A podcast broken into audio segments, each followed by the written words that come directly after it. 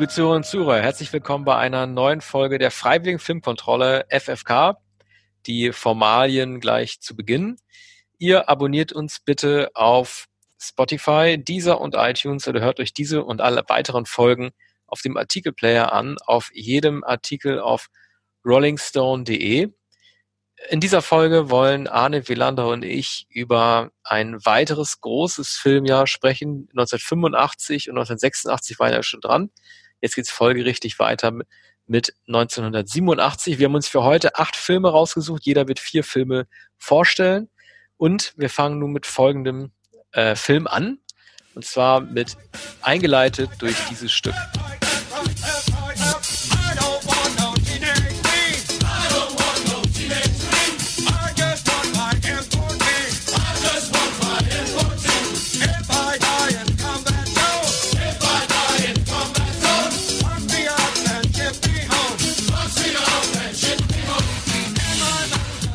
So, was wir gerade gehört haben, das war das Lied I Wanna Be a Drill Instructor.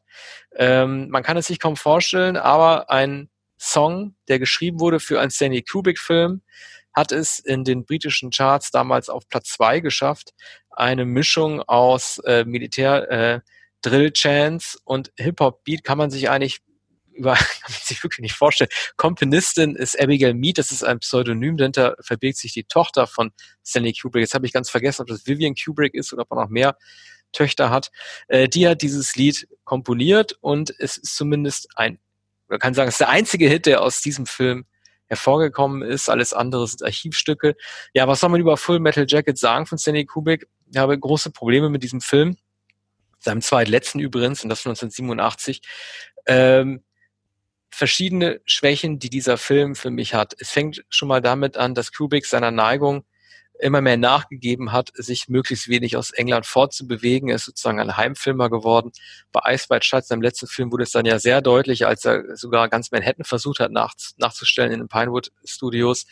Diesmal hat er Vietnam umverlegt in eine äh, Ostlondoner Industrieruine, wo er, man kann es sich für ein Perfect Citizen wie Kubrick kaum vorstellen, tatsächlich äh, 400.000 äh, ich glaube, dass es 400.000 sind. Es ist mal eine, eine krasse Zahl, aber es können nicht 400 gewesen sein, also 400.000 äh, Plastikblumen aufgestellt und Plastikpflanzen, um aus Ost-London dann so Vietnam zu machen. Also aus dieser gemütlichen Haltung ähm, ist dann auch ein Film entstanden, der sehr inkongruent ist. Jeder, der den Film kennt, weiß, er besteht im Grunde genommen aus zwei Teilen.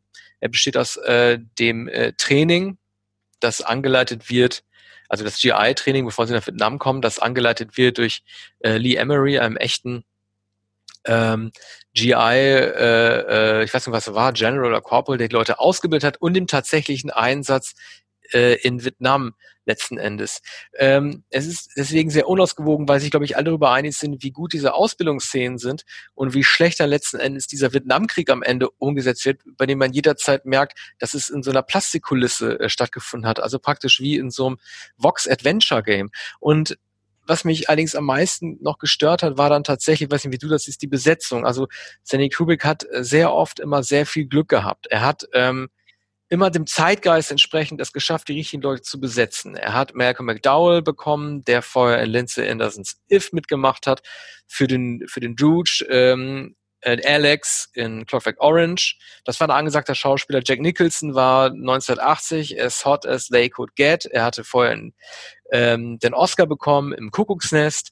Und Ryan O'Neill aus Love Story für Barry Lyndon war auch eine gute Besetzung. Diesmal er, fand ich, mit Matthew Modine nicht so gut, ähm, also er war einfach nicht so gut im Rennen mit ihm, auch wenn er vorher schon diese Vietnam-Erfahrung gehabt hat durch den Birdie-Film. Er geht so ein bisschen unter neben Winston D'Onofrio, der diesen gepeinigten Dicken spielt, der dann äh, den Selbstmord wählt, weil er es nicht mehr aushält. Das ist aber nur die eine Sache. Was ich auch, was dieser Film auch noch zeigt, ist, dass Kubrick einfach, er hat ja sieben Jahre verstreichen lassen äh, nach Shining, dass er einfach zu langsam geworden ist. Nach den ganzen Oscars, The Deer Hunter, Platoon, und selbst Apocalypse Now war er einfach mit diesem Film 1987 zu spät dran. Er stand im Schatten von Platoon. Er hat das dann auch nicht mehr aufholen können. White Shut kam ja dann noch viel später.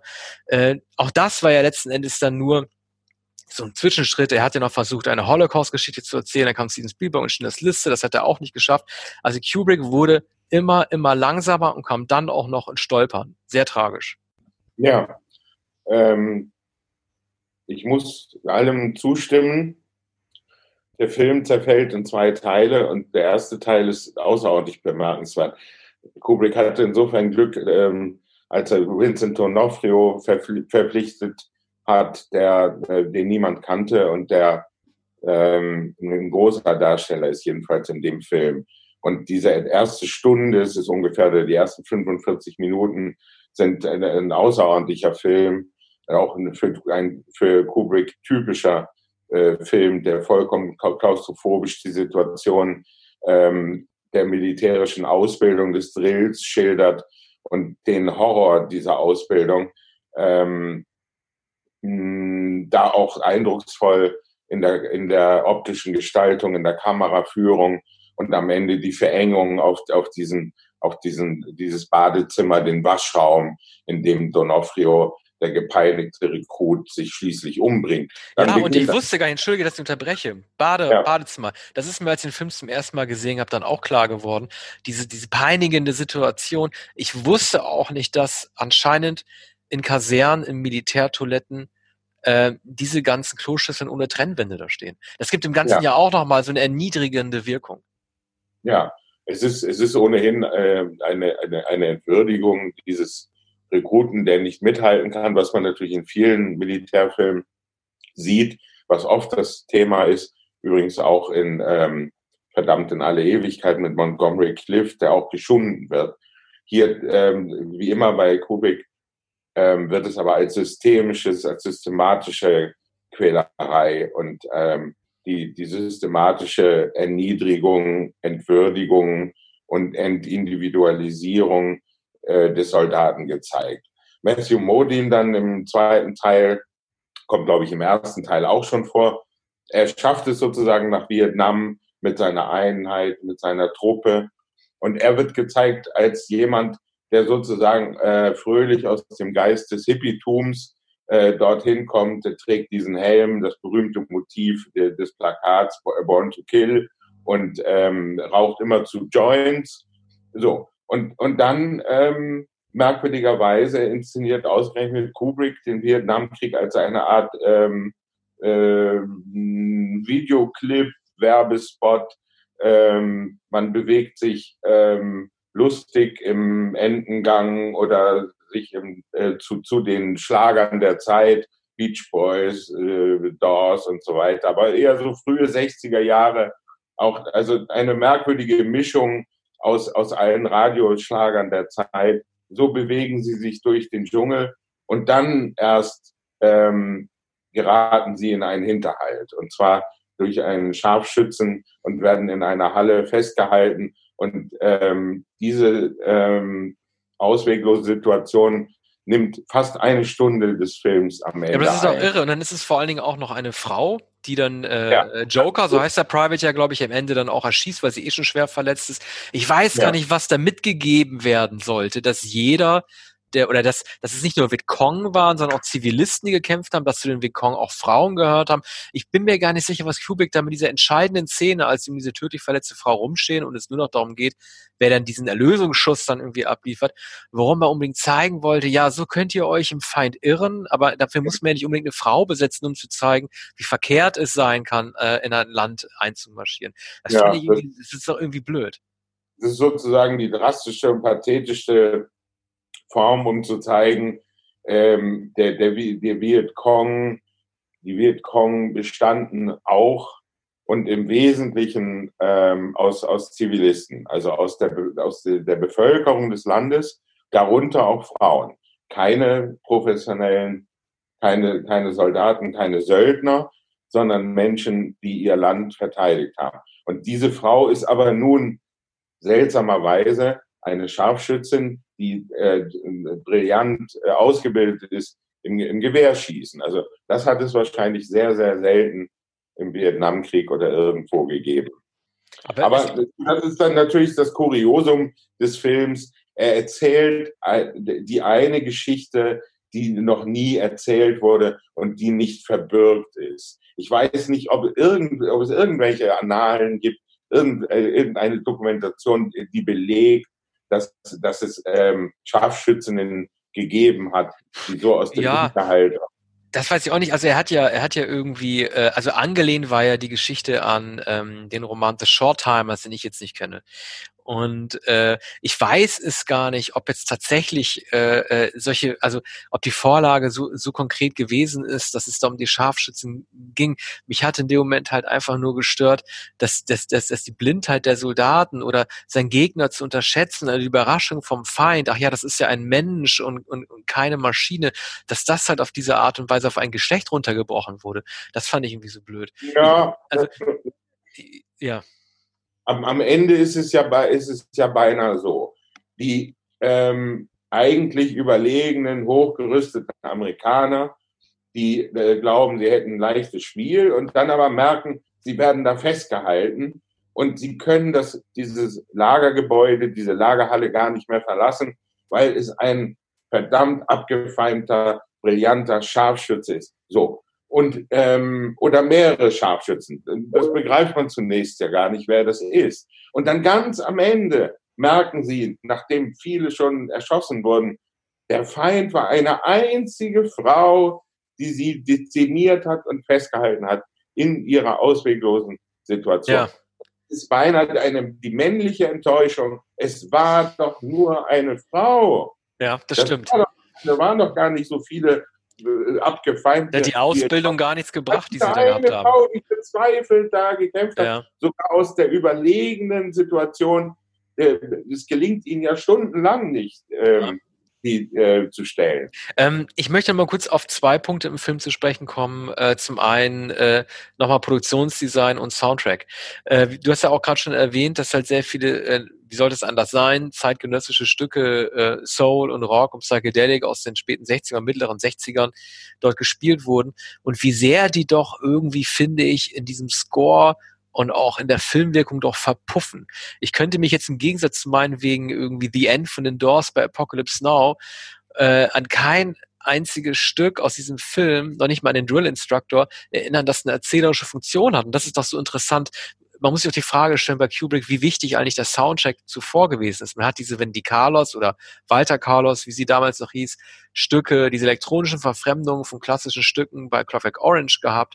Man hat Donauwalzer gehabt bei 2001, äh, dann natürlich nicht zu vergessen die ganzen Ligeti-Sachen äh, für The Shining oder Penderecki und dann Händel bei äh, Barry Lyndon. Aber hier hat der Soundtrack doch ähm, total versagt.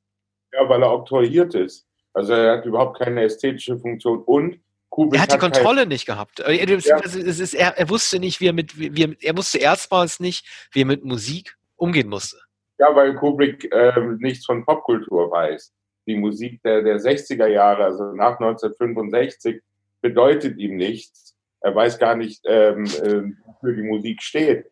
Deshalb wird, werden wahllos ähm, Schlager und, und ähm, äh, Soul Music und Rockmusik und, und so, sagen wir mal, The City oder dergleichen, äh, einfach hineingeworfen. Als das, ich glaube, äh, Modin er hat auch so ein Transistorradio auf der, auf der Schulter, immer zuspielt, irgendwo, während sie Joints drehen, dieses Radio. Und Meine Güte. Ist, also man muss doch einmal einen Vietnam-Film drehen, ohne diese Lieder zu bringen. Das muss doch mal drin sein. Mhm. Ja, natürlich wurde da Radio gehört. Wir kommen, sprechen gleich über den Film, der genau von diesem amerikanischen ähm, Militärsender äh, handelt vom ähm, Soldatenradio, nämlich Good Morning Vietnam. Ähm, da ist, ist äh, Robin Williams der DJ und äh, spielt diese, ist aber vor allem Komödiant, Moderator und Revolverschnauze. Ähm, so, das ähm, ist sicher realistisch, dass man da Radio gehört hat, aber das war natürlich nicht das Definierende. Äh, und wie gesagt, die etwas ähm, die etwas leichtsinnige Schilderung, wie, wie da durch den Dschungel gelaufen wird, zu den Klängen der Hits der Zeit, äh, das ist zweifelhaft. Aber du hast vorhin den Roman erwähnt, den ich auch nicht gelesen habe. Ja. Ich glaube, zweierlei. Die so es werden immer zu Songs da erwähnt, die, die kommen ähm, äh, sicher darin vor. Und zum anderen ist wahrscheinlich äh, ein entscheidendes Motiv eben diese Scharfschützin.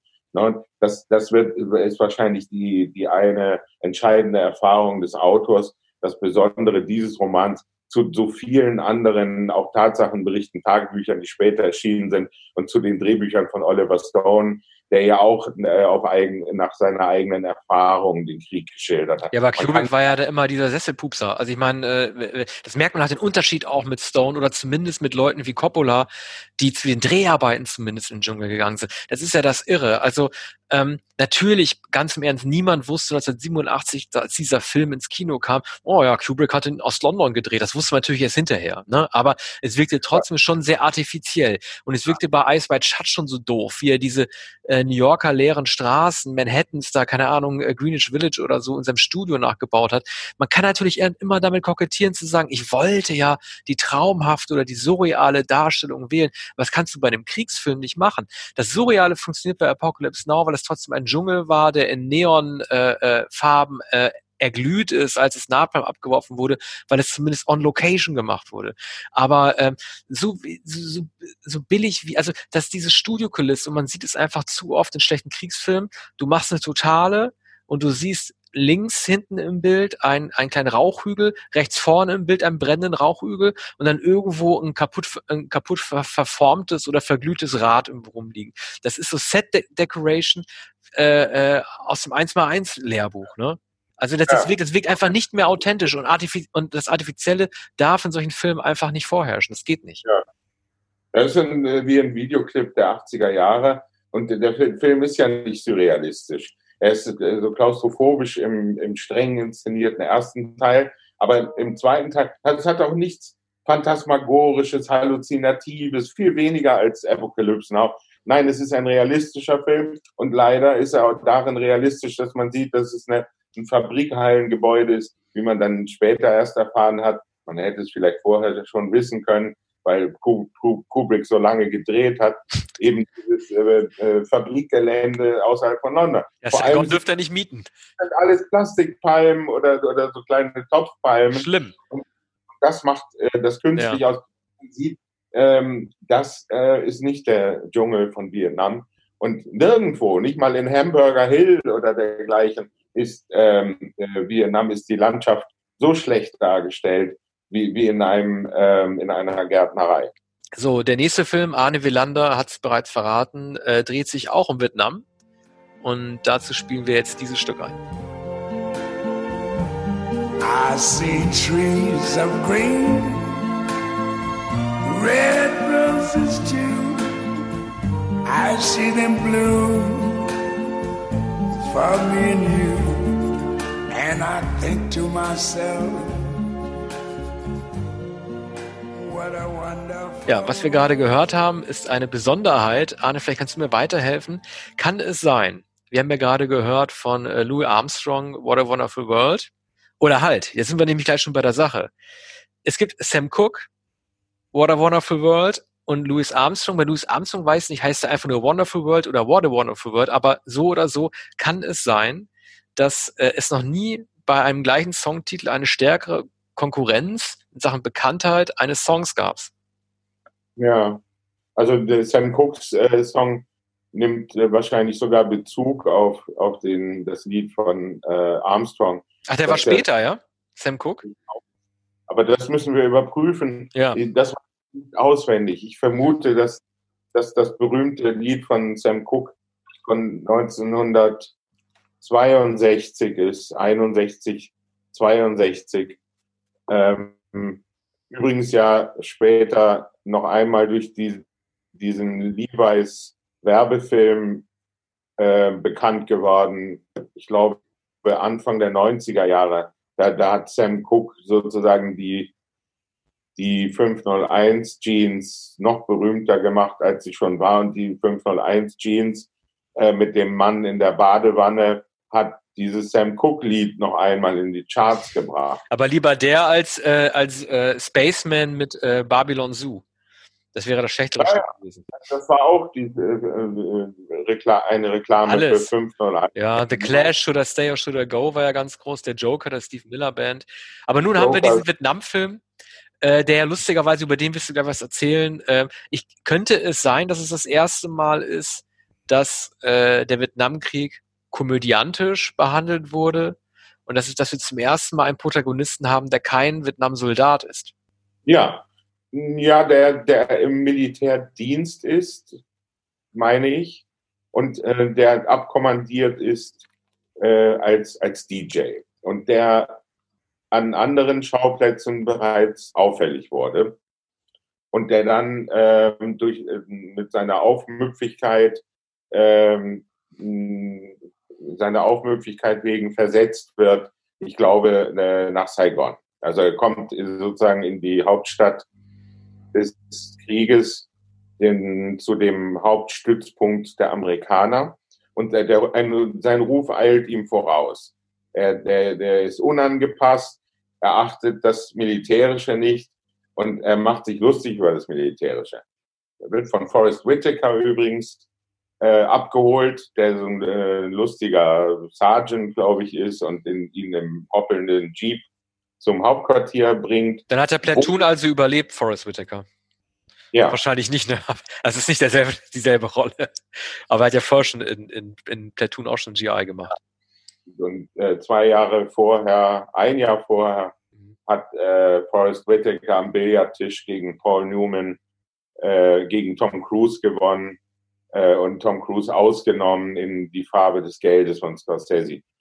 Nun, ähm, das ist eine, eine kleine, aber, aber äh, bedeutende Rolle in dem Film, denn dieser Sergeant ist Robin Williams, dem DJ, äh, sehr zugetan und er bewundert ihn.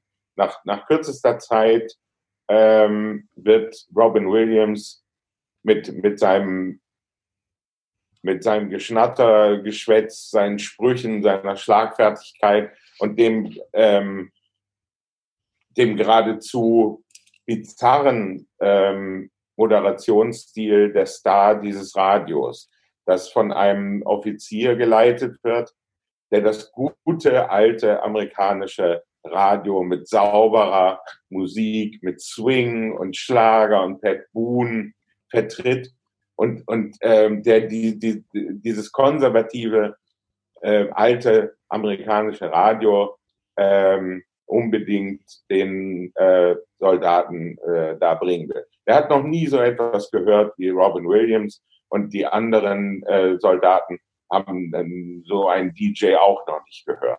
Was, was natürlich bedeutet, dass Robin Williams auch seiner Unflätigkeiten wegen, auch sein, seines zotigen Geredes wegen und, und äh, des Slangs wegen, ja, auch der Unverständlichkeit. Der Offizier begreift gar nicht, was Robin Williams da redet. Der kennt diese Sprache gar nicht.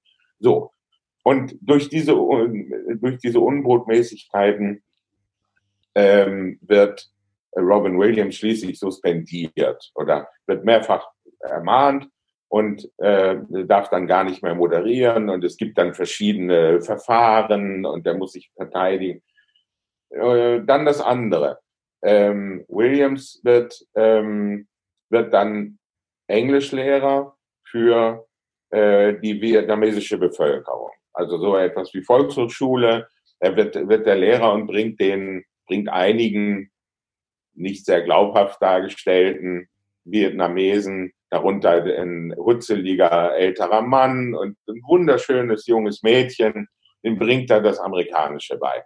Und das, woran man sich vielleicht am ehesten erinnert, was mir in Erinnerung geblieben ist, er geht, äh, spielt auch Ball mit ihnen und geht, geht auf einen Platz.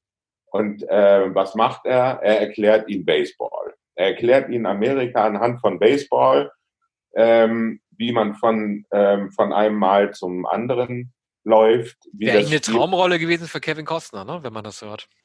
Ja, Kevin Costner hat in so einem Film ähm, ich glaube, aus Liebe. Feld der Träume, ne? Oder ja, äh, ist wahrscheinlich die deutsche Übersetzung, ne?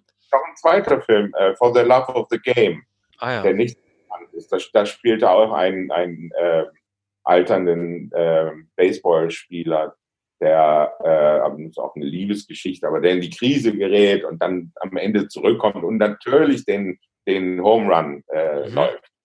Und ähm, Robin Williams ähm, hat sozusagen auch einen Home Run ähm, der verliebt sich in, in diese junge Frau. Und das ist vergleichbar mit dem Kubrick-Film.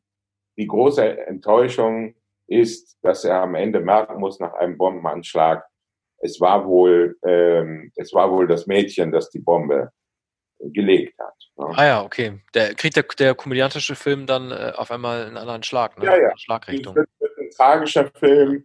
Mitten in der Stadt explodiert diese Bombe und, und es äh, bekommen einige ums Leben. Nicht nur Soldaten, auch, auch äh, Zivilisten, vietnamesische Zivilisten. Und es stellt sich heraus, dass, dass die, ähm, die äh, vietnamesische Frau, die den Unterricht genommen hat und der Williams so zu, äh, zugeneigt ist, äh, dass sie äh, wahrscheinlich eine Unter Untergrundkämpferin war und äh, für den Anschlag äh, fahren. Ja, aber dieser Film hat ja, äh, man kann sich das nicht vorstellen, weil der Name Barry Levinson und äh, natürlich auch Robin Williams, ähm, das sind natürlich Namen, die schon seit Ewigkeiten kursiert haben, aber auch wenn Robin Williams eigentlich mit Gab ja, ich glaube von 82 war er seinen Durchbruch hatte, war ja vor allen Dingen für Barry Levinson, den man so viel selbstverständlich hält, der ja auch immer noch lebt, ja, im Grunde genommen das sein Durchbruch 87, ne, relativ spät. Und dann ging es ja relativ schnell mit ihm dann noch hoch. Ne? Er hat ja dann ein Jahr später äh, Rainman gemacht, für den er alle Oscars bekommen hat und Dustin Hoffman auch. Da kam dann noch Bugsy und äh, 90ern dann Work the Dog. Aber das war so, so sein erstes großes Ding, glaube ich, wenn ich das richtig in Erinnerung habe. Naja, Levinson war äh, bei Filmkritikern jedenfalls äh, sehr bekannt und beliebt geworden durch Diner von 1982 mit Mickey Rourke und Steve Guttenberg. Das ist ein Ensemblefilm, nostalgischer Film, der in den 50er Jahren, glaube ich, spielt und ähm, ein Dialogfilm unter jungen Männern im Wesentlichen. Man kann da sagen, ein American Graffiti mit besseren Dialogen. Und äh, Levinson war ein Drehbuchautor, der Regisseur wurde. Und in den 80er Jahren wurde er durch Good Morning Vietnam dann plötzlich sehr, sehr erfolgreich und ein Oscar-Regisseur es endete leider schon sehr bald wieder nach Wake the Dog in den 90er Jahren. Danach kam nichts Besonderes mehr, ja, das stimmt. Er hat, er hat Auftragsarbeiten gedreht. Dennoch war er, war er ein, ein Autorenregisseur. Er hat nostalgische Filme gedreht, die von denen die bedeutenden in Baltimore spielen. Die handeln von seiner Herkunft, seiner Heimat in Baltimore. Und er hat, hat später noch einen, einen Film gedreht, äh, der äh, seine Jugend in Baltimore in den 50er Jahren beschreibt. Darin war er immer am besten sozusagen die, ähm, die, die äh, männlichen Verhältnisse, die jungen Liebschaften zu zeigen, alles aus seiner eigenen Erfahrung. Nun ist natürlich auch Rain Man, auch ein, ein etwas nostalgischer Film, ähm, ein sehr gelungener Film, der aber ähm, für Levinson nicht typisch ist oder der nicht autobiografisch grundiert ist. Aber der ist, ähm, der ist sehr, sehr geschickt gemacht und äh, auch Good Morning Vietnam ist in seiner, in seinem Sentiment und, und in dem, in dem Witz von Robin Williams in, in, in den Monologen äh, am, am Mikrofon äh, ein, ein sehr gelungener und mitreißender Film, der dann freilich am Ende äh, doch übermäßig sentimental wird, wenn Robin Williams äh, den Abschied nehmen muss, vom Radio relegiert wird und schließlich auch äh, aus, aus Saigon ähm, weggeschickt. Ja, aber wer hätte das gedacht? Der bessere Vietnamfilm des Jahres 87 äh, stammte nicht vom Altmeister und Genie ja. Stanley Kubrick, sondern vom, vom Routinier Barry Levinson und dem lustigen Robin Williams. Ne? Also und, und, und das, das markantere Vietnam-Lied äh, von Louis Armstrong, das gab es natürlich schon vorher in einem anderen Kontext aufgenommen, äh, stammte dann auch nicht von dem Kubrick-Soundtrack. Schon irre. Ja. Ja, also das Armstrong-Lied war natürlich schon vorher Klar. Sehr. Mhm. Das, das steht hier natürlich, ähm, es, es wird sozusagen kontrapunktisch insofern eingesetzt, als dieses schreckliche Attentat äh, passiert Mhm. Und ähm, am, am Ende wird aber mit diesem Lied, oder das ist eigentlich äh, das Idyll, das gezeigt wird. Robin Williams, der Sprachlehrer, der den, der den äh, Vietnamesen die, den American Way of Life beibringt, anhand von Baseball und auch die Sprache. Sie werden alle Freunde und, und es zeigt sich, es gibt eine Völkerverständigung, die Welt ist herrlich. Und, und da sieht man auch, dann Saigon ist plötzlich schön und, und äh, scheint immer die Sonne. und, und alle werden Freunde. Und Soldaten kommen gar nicht vor. Der, der, der äh, Krieg wird nur am Rande gezeigt. Da fahren mal ein paar Truppentransporter irgendwo an die Front. Äh, es war ja nicht so, dass, dass nicht Saigon selbst auch Schauplatz äh, von Kämpfen gewesen wäre. Dafür steht hier dieses Attentat und, und da äh, kippt der Film dann äh, in, den, in den Schrecken. Aber es ist ein Hollywood-Film und als, als Hollywood-Film sehr wirkungsvoll. Aber ich glaube, es ist ein Märchen äh, über Vietnam und kein Film, auf, auf den man sich berufen äh, sollte, wenn etwa von der Tet-Offensive oder dergleichen okay. die Rede. Ja. Oder von, nur von dem, was amerikanische Soldaten möglicherweise an Kultur dort vermittelt haben oder an Sprachen vermittelt. Natürlich ist es verbirgt, dass es ähm, auch Amerika äh, amerikanische Agenten gab oder dass es die Fraternisierung mit den Einheimischen gab, die ja durchaus auch auf Seiten, äh, manche äh, waren ja auch auf Seiten der Amerikaner aus verschiedenen, aus äh, politischen Gründen, ideologischen mhm. Gründen. Es, es war, war ja nicht äh, in Südvietnam, gab es ja nicht nur Widerstand gegen die amerikanische Besatzung. Die Amerikaner ähm, waren, äh, waren ja sozusagen im Einsatz für äh, Südvietnam. Gut. Ja, halten Aber, wir fest. Äh, äh, der zweite Film in unserer Vorstellung hat unseren Erwartungen schon ein bisschen besser ähm, entsprochen, auch wenn ich zugeben muss, ich muss mir nochmal angucken. schon sehr, sehr lang her, dass ich ihn gesehen habe. Aber wir bleiben so ein klein wenig äh, im System oder so ein klein wenig im Bild, weil nämlich die Musik im nächsten Film, über den wir sprechen werden, auch eine sehr große Rolle, äh, Rolle spielen wird. Der Popsong, der jetzt kommt, äh, den kennt wahrscheinlich jeder. Das ist der erfolgreichste der Band, über die wir gleich sprechen werden.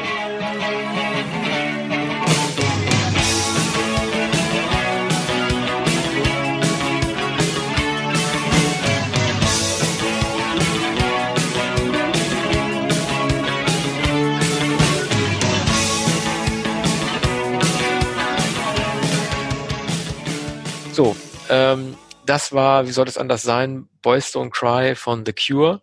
Und wir sprechen über den Film The Cure in Orange, den Konzertfilm. Für mich hieß der Film immer The Cure in Orange. Ähm, ich habe es immer Englisch ausgesprochen statt Französisch. Orange ist eine Stadt in Südfrankreich, in dessen Amphitheater The Cure aufgetreten sind.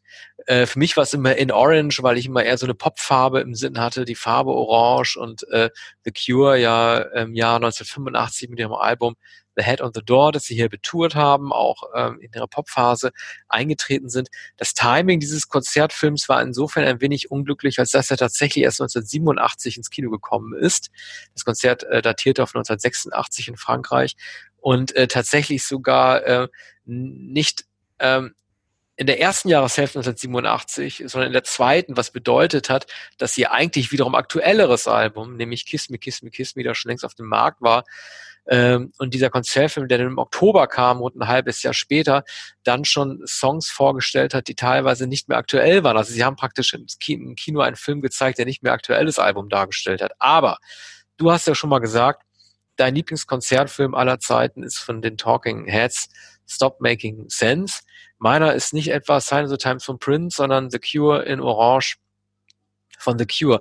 Ich bin ein extremer Fan dieses Films aus ganz verschiedenen Gründen. Ich könnte ihn mir immer wieder angucken, auch wenn es bis heute keine überzeugende äh, Blu-ray oder DVD-Veröffentlichung gibt, bis auf Bootlegs. Ähm, er fängt ja, schon mal. Äh, bitte? Ich dachte, wo ist der Film? Also ich eigentlich Achso, ja, ja, genau. Ich musste dir äh, YouTube-Links schicken. Ja, genau. Man, es gibt den auf VHS und man kann den als Bootleg tatsächlich äh, kriegen, aber äh, es gibt keine offizielle Veröffentlichung und alle Fans wollen diesen Film, weil das wahrscheinlich die beste Live-Aufnahme ist von The Cure, die es gibt. Und ähm, er fängt ja schon mal so überzeugend an, ähm, weil viele, glaube ich, wir sprechen ja über eine Zeit 1985, 86, bevor es, bevor man an jeder Straßenecke Fotos von Robert Smith sehen konnte, man sich erstmal daran gewöhnen musste, dass der Wuschelkopf sich seine Haare abgemacht hat. Der Film fängt schon überzeugend an, dass, äh, ich glaube, Simon Gallup ist es, der Bassist, ihm eine Perücke vom Kopf reißt und unter den Wuschelhaaren dann so ein eher ähm, sportiver Bürstenhaarschnitt äh, zum Vorschein kommt, mit dem Robert Smith dann auch das Konzert eröffnet. Ich glaube, es gibt 22, 23 Songs ähm, am Ende klettern sie in dem Amphitheater auf diese Steinstatuen, die da stehen. Und dann kommt im originalen VHS dann von den Chiffons der Song Sweet Talking Guy noch im Abspann, der in späteren Veröffentlichungen wahrscheinlich aus Copyright-Gründen herausgenommen wurde. Man hört 22 Songs, die sehr stimmungsvoll gemacht sind. Man sieht äh, Franzosen, wie sie ein Moshpit bilden. Das gibt's heute auch nicht mehr selbstverständlich bei jedem Cure-Konzert. Und es ist besonders gefilmt, weil es zum einen mit relativ wenig Schnitten äh, auskommt, was ja zeigt, dass viele der Momentaufnahmen brauchbar gewesen sind. Viele Schnitte würden ja bedeuten, dass irgendwie sich viele verspielt haben und man schnell umschwenken muss. Nein, es gibt sehr viele lange Einstellungen und wenn ich es richtig sehe, auch nur vier oder fünf verschiedene. Also ich kann mich an keine einzige Einstellung erinnern, die die Band äh, vom Publikum aus gesehen von links zeigt. Man sieht die meistens immer nur mittig oder von rechts, selten auch von hinten. Wenn dann kurz von hinten links. Also es gab, ich kenne die technischen Details nicht, aber es gab vielleicht irgendwie drei Kamerakräne, so sieht das aus, und vielleicht vier Handkameras.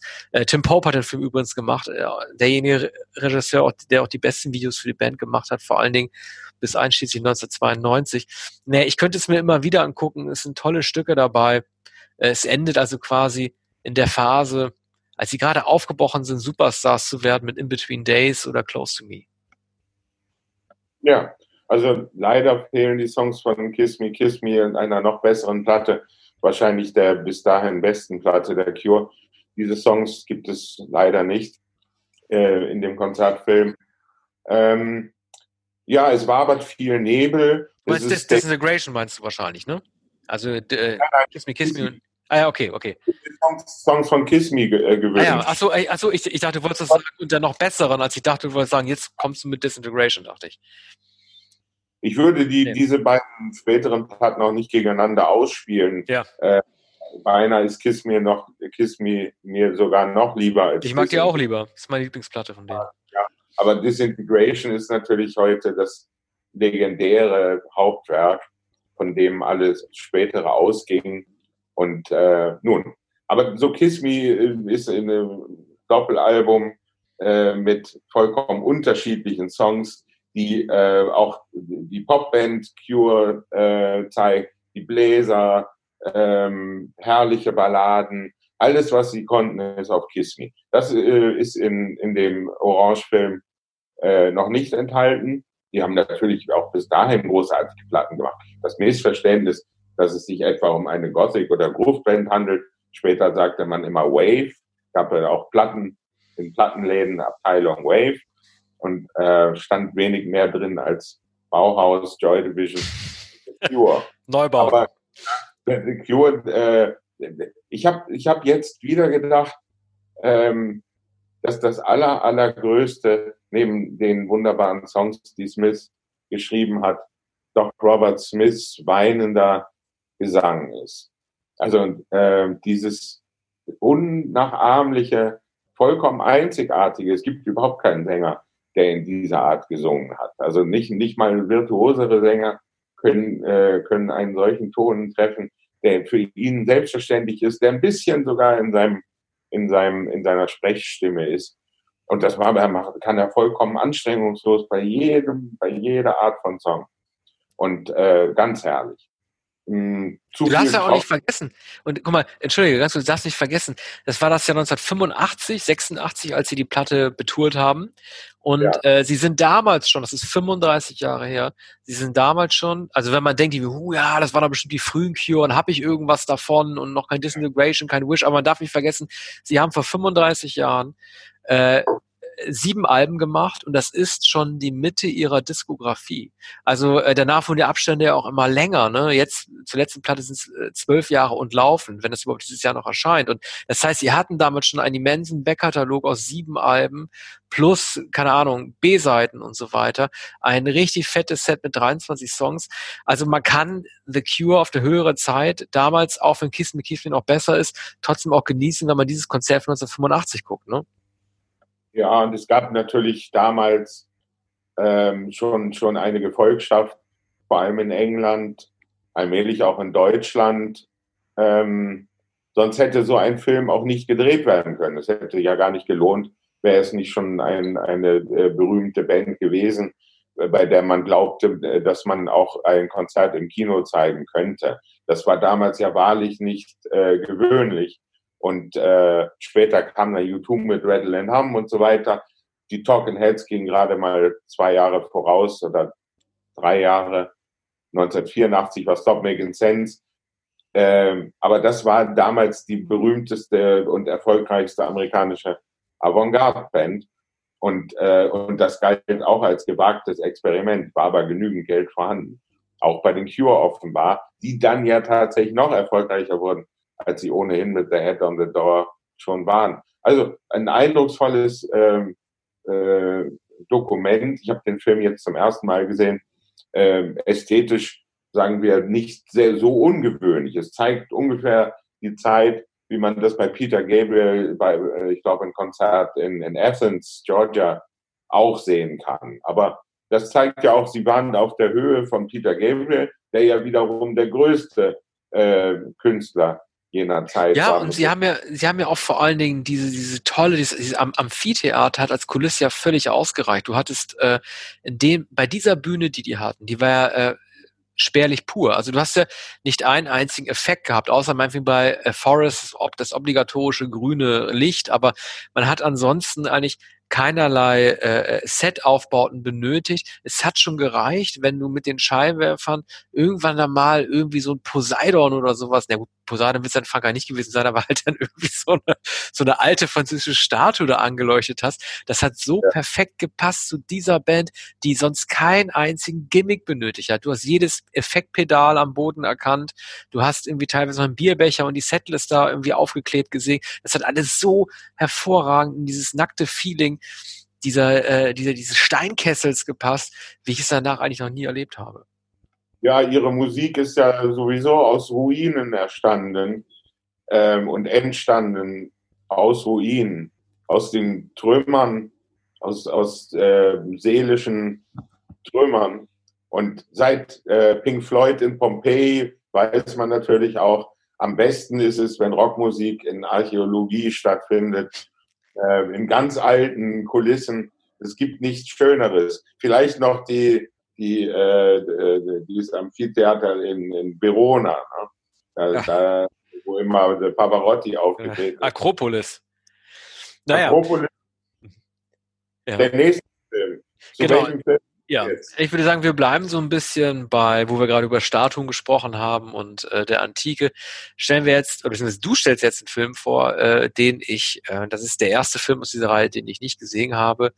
Und dazu haben wir auch ein kleines Stück ausgesucht und das kommt jetzt.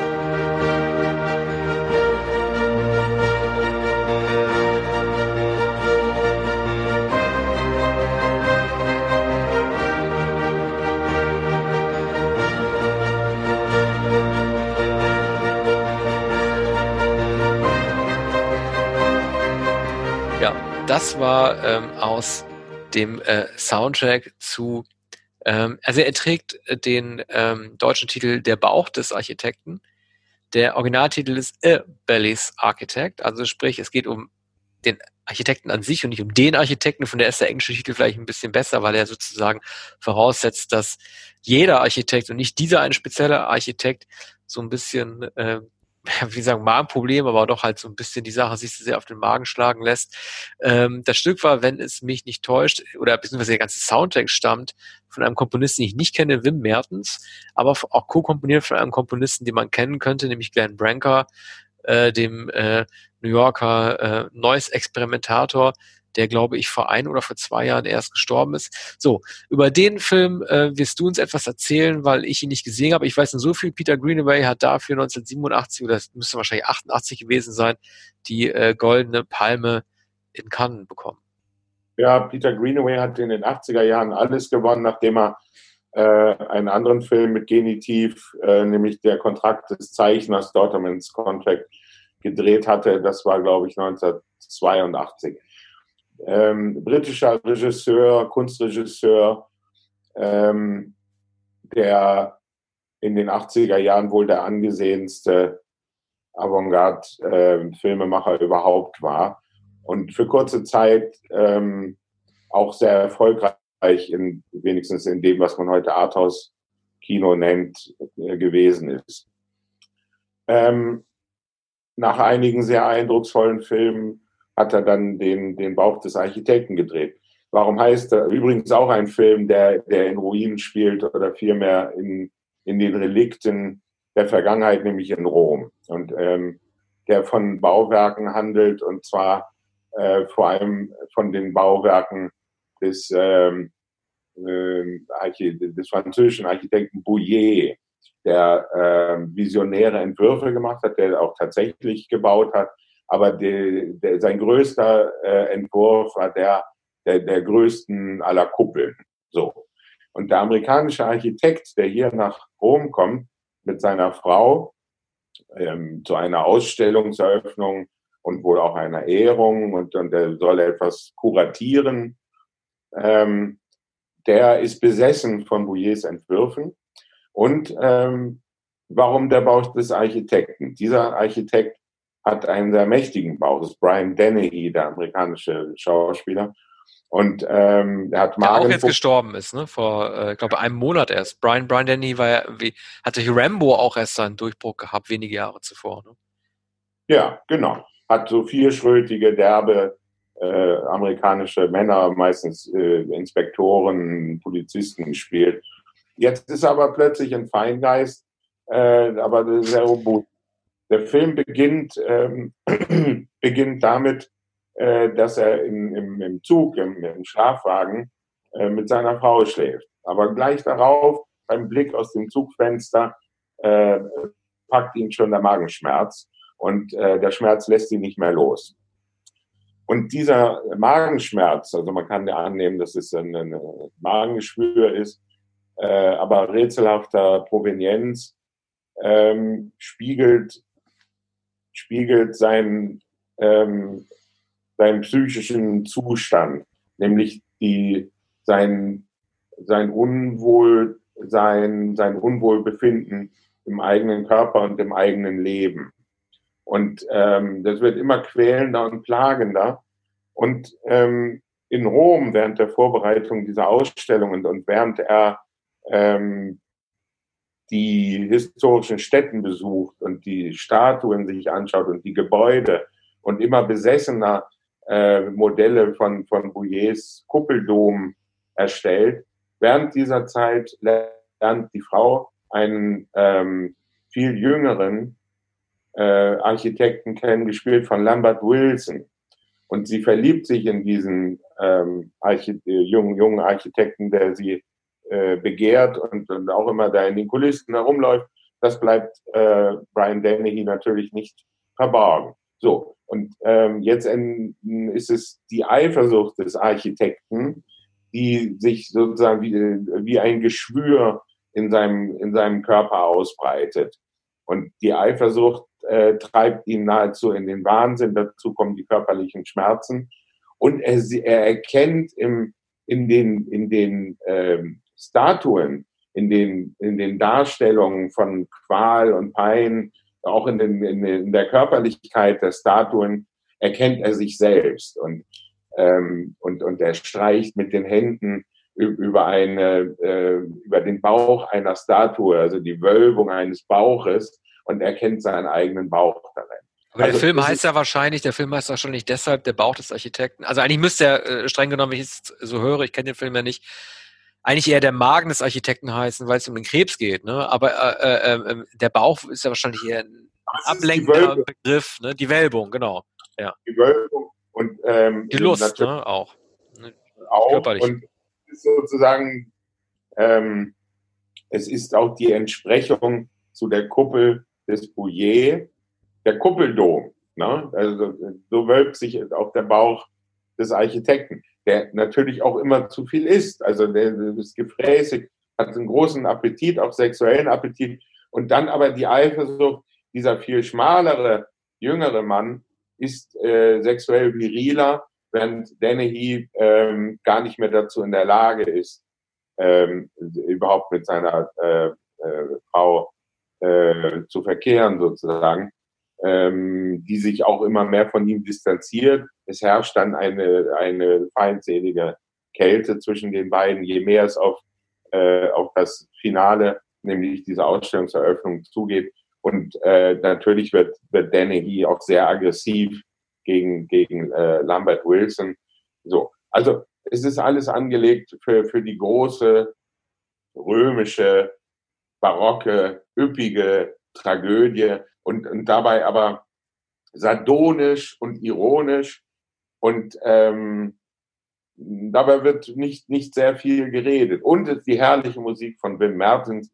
Greenaway war bekannt dafür, dass äh, Michael Nyman äh, seine Musik, äh, die Musik geschrieben hat für seine Filme. Aber Wim Mertens ist ja auch sehr, sehr gut. Ich kenne den gar nicht, Wim Mertens. Hab nie von ihm gehört. Er ist nicht sehr bekannt. Ich weiß, ich weiß auch nicht, ob er noch für andere Filme von hm. Greenaway Musik geschrieben hat.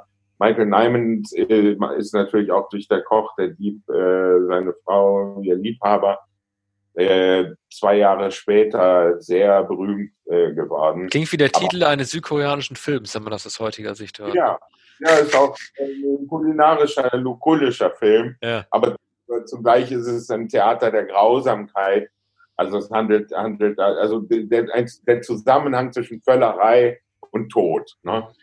Äh, da geht äh, auch Ehebruch. Das wird in, in der Dieb wieder aufgenommen.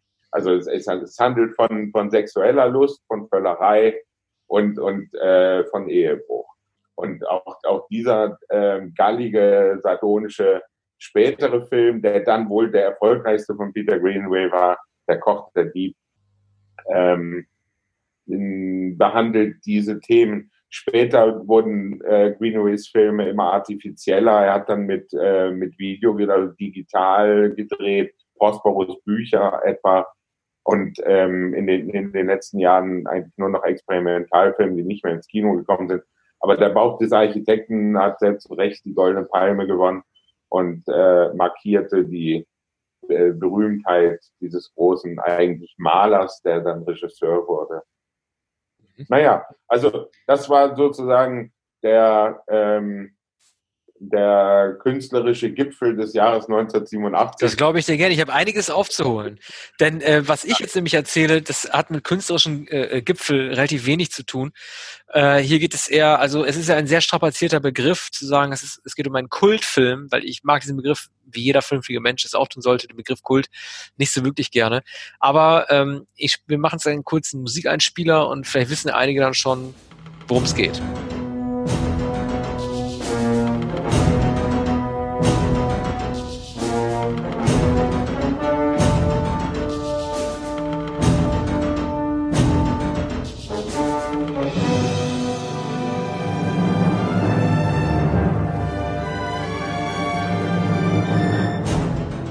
So, das war das äh, Main-Theme von Alan Silvestri zum Film Predator. Oder wie äh, Kinder, wie ich es damals waren, äh, nicht Predator, sondern Predator gesagt haben. Man hat das damals mal falsch ja. ausgesprochen in Deutschland. Predator hat man immer gesagt. Aber er heißt tatsächlich Predator, ja. das Haupttier. Ja, also immer Predator, ne, weil das immer die, die Silbe, die erste Silbe falsch betont. Aber ja, genau. Also wenn man von Arnold Schwarzenegger Filmen spricht, dann äh, ist man sich immer schnell ähm, einig, dass äh, die besten Filme äh, ähm, von ihm die ersten beiden Terminator-Filme sind und danach käme dann wahrscheinlich Conan. Alles berechtigt und in Ordnung. Ähm, äh, aber wenn man Leute danach fragt, die äh, Schwarzenegger lieben, was sind seine kultigsten Filme, dann landet man immer bei Kommando aus dem Jahr 1986 und natürlich bei Predator. Und Predator, das ist so ein Kultfilm, aber er ist auch ein bisschen mehr als ein Kultfilm. Er ist teilweise auch wirklich gut. Ähm, reden wir erstmal über die kultigen Sachen. Also ursprünglich sollte dem Predator, sollte der Predator gespielt äh, werden, nicht von äh, Kevin Peter Hall, der sehr, sehr lang ist, der ist irgendwie zwei Meter äh, zehn oder so groß, sondern weiß man inzwischen auch, das ist nicht mehr wirklich ein Fun Fact, das wissen die Fanboys von Jean-Claude Van Damme der deutlich kleiner ist und der tatsächlich auch äh, Screen-Tests und es gibt Aufnahmen mit Jean-Claude Van Damme als Predator, der den gespielt hat. Und das Lustigste, die lustigste Anekdote daran ist, so wie es damals bei Science-Fiction-Filmen oder generell bei Bluescreen-Filmen üblich äh, gewesen ist, haben ja diejenigen, die in Kostüm gesteckt haben oder Monster dargestellt haben, ja oftmals äh, einfarbig gefärbte voll Ganzkörperkostüme getragen, damit sie vor dieser Leinwand halbwegs aussehen. Und so lief auch Jean-Claude Van Damme wie ein roter Hummer rum. Der hat so ein hummerartiges rotes Kostüm getragen. Der Predator sollte damals so anders aussehen. Das Lustigste ist so gewesen, so eine Produktionsnotiz, die man auch in so Making-of einsehen konnte, äh, ist gewesen, dass Jean-Claude Van Damme halt wirklich gedacht hat, dass dieses äh, Bluescreen-Kostüm, der rote Hummer, tatsächlich das finale Kostüm sein sollte, mit dem Predator rumläuft. Er hat sich erst am laufenden Band beschwert, dass so doch kein Monster aussehen würde, was äh, für große Heiterkeit gesorgt hat. Das ist das eine. Äh, das andere ist die Tatsache, dass ähm, die äh, Besetzung so besonders ist. Also wir haben hier irgendwie Jesse Ventura und Arnold Schwarzenegger, zwei Leute, die wenig, äh, die äh, lange Zeit später Gouverneure darstellen würden. Also der eine von äh, Kalifornien, der andere von Minnesota, die Jagd auf dieses Raubtier machen. Wir haben Carl Weathers, der in seiner ersten großen Rolle seit Rocky aufgetreten ist. Ähm, es gibt Shane Black, den äh, Drehbuchautoren, der sich eine Rolle ergaunert hat, äh, den haben sie nur besetzt, der ist eigentlich kein Schauspieler, weil er halt das Skript mitgemacht hat. Und man kennt ihn ja später durch sehr gute Filme wie ähm, den dritten Iron Man, oder The Nice Guys, der auch äh, ein sehr unterschätzter, sehr guter Film gewesen ist. Also er ist von der Besetzung, er ist ein typischer Buddy-Movie der 80er mit den richtigen Dialogen gewesen. Aber was diesen Film so besonders macht in diesem Jahr 1987, das nicht sehr gut war in Sachen Science Fiction. Also Science Fiction-Genre, Fantasy-Genre war 1987 schon nicht mehr so breit vertreten. Was diesen Film wirklich sehr gut macht und was man sich immer wieder vor Augen halten muss, ist die Tatsache, ähm, also ich bin danach zum ersten Mal wieder bei den Simpsons lustigerweise drauf gestoßen. Die machen dieses Prinzip nämlich auch. Es gibt dafür auch eine Bezeichnung im Drehbuchschreiben. Es geht um den Midway Plot Change. Ähm, die Simpsons machen das nach ihrer ersten Geschichte, nach dem Intro. In das innerhalb von, von 20 Minuten, Simpsons-Episoden sind sehr kurz. Und auch im Predator kommt das vor. Es gibt den Mid Midway Plot Change. Nämlich, dass es sich aus einem rein äh, Nahkampf-Guerilla-Film, in dem es um südamerikanische Entführer geht, dann nach 20 Minuten äh, sich entwickelt zu einem Science-Fiction-Action-Film, in dem es gegen einen Außerirdischen geht.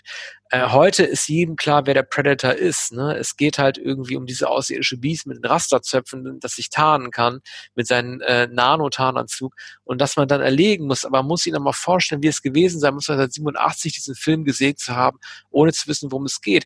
Man denkt, man guckt einen Rambo-Film, in dem nicht Sylvester Stallone mitspielt, sondern Arnold Schwarzenegger, in dem es einfach darum geht, Geiseln zu befreien aus diesem ähm, ähm, Südamerika-Camp und findet sich dann letztendlich wieder als Opfer von einem gestrandeten Außerirdischen. Also dieser Midway Plot Change, den es nicht mehr, den man heute nicht mehr bringen könnte in der heutigen Netz- und Spoilerkultur, war doch eine extrem herausragende Sache damals.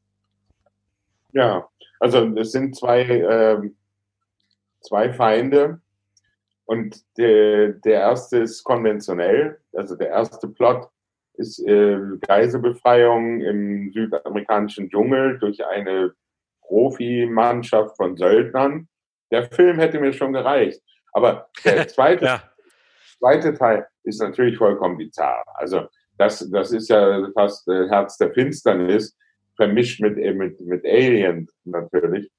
Ja. Ähm, kann das sein, dass dann, äh, aber so der Dschungel birgt natürlich Geheimnisse und auch geheime Monster. Dies ist ein, ein gewaltiger äh, monströser Film, richtiger Monsterfilm von John McTurnan äh, inszeniert.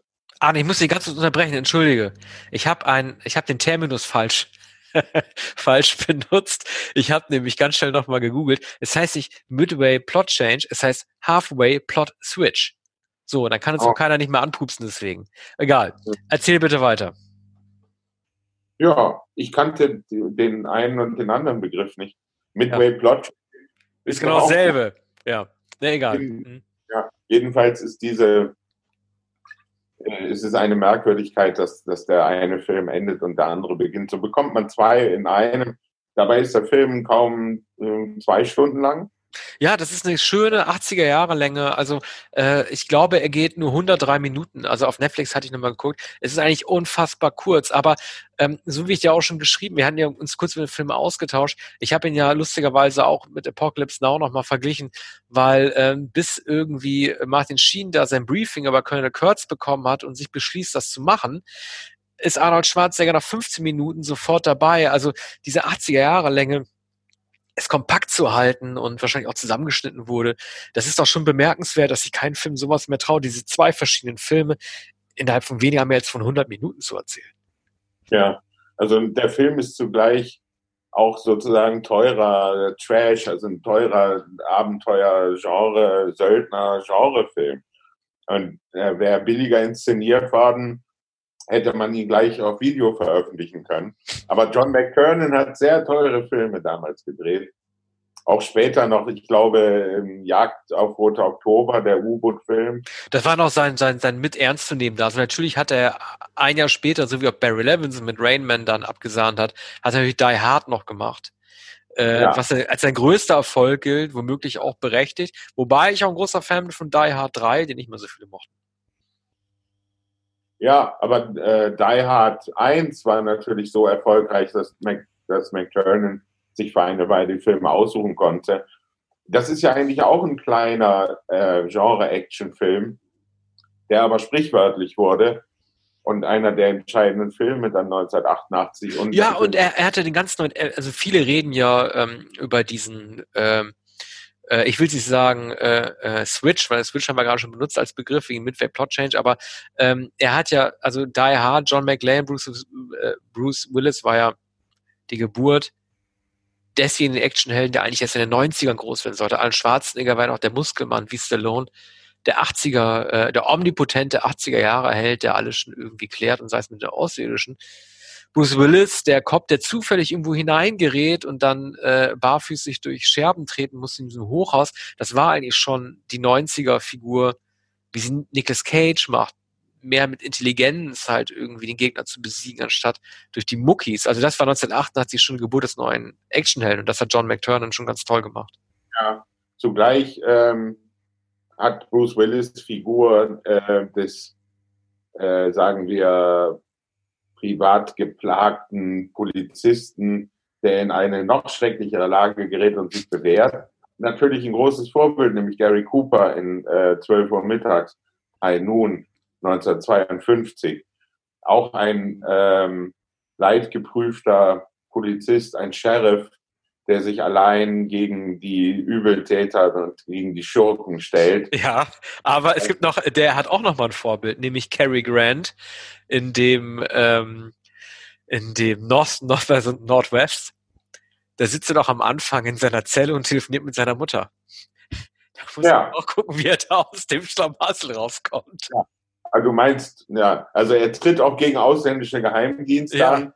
Äh, mit seiner Mutter hat er auch Schwierigkeiten. Ja. Und jetzt, Fun Fact, äh, mein Fun Fact heute, die Darstellerin, ähm, ich glaube Jessie Royce Landis, die Darstellerin der Mutter war damals ein Jahr jünger als Cary Grant, der Hauptdarsteller, der den Sohn spielt. Ja, aber das konnte man damals noch machen, oder? Also man konnte damals noch irgendwie, also heute, heute würde man, heute, heute würde man irgendwie, irgendwie wütend werden, wenn man, äh, das wäre dann gleich äh, so, also man würde heute schon von, Dis, von Diskriminierung sprechen, gerade wenn es darum geht, dass ähm, zwei verschiedene Geschlechter aufeinandertreffen und man der Frau unterstellt, sie würde deutlich älter aussehen. Das ist ja schon mit, mit war das Anne Bancroft und Dustin Hoffman, die haben doch damals beim, bei der Reifeprüfung doch auch irgendwie nur so zehn Jahre getrennt oder sowas, ne? Also Mrs. Robinson und, und, und dem 30, als er ja. den Studenten spielte. Bancroft ja. äh, war wahrscheinlich Mitte 40. Ja. Mitte 40. Ja. Ja, Royce Landis hat sich sicher nicht darüber beschwert, dass sie äh, Cary Grants äh, Mutter spielen musste ja. in diesem Film. Die wurde auch von Hitchcock öfter engagiert äh, für, für Charakterrollen. Das ist wunderbar in dem Film. Mhm. Aber nun, Predator oder Predator, wie wir auch weiterhin sagen wollen, ein Film, den ich jetzt so viele Jahre später entdeckt habe und mit einigen Genuss gesehen habe. Mittlerweile ähm, geschult an Actionfilmen. Damals habe ich keine Actionfilme im Kino gesehen. Aber ja. kommen wir zum Film, den ich damals gesehen habe. Ja, ich habe da, hab da schon eine Idee, welchen wir nächsten, welchen wir als nächstes machen können, weil äh, auch wenn das jetzt sehr diskriminierend ist, aber wir haben über Alter gesprochen und vorgetäuschtes Alter. Äh, jetzt kommt ein Film von dir. Jetzt machen wir erstmal äh, die Musik und dann äh, lösen wir das auf.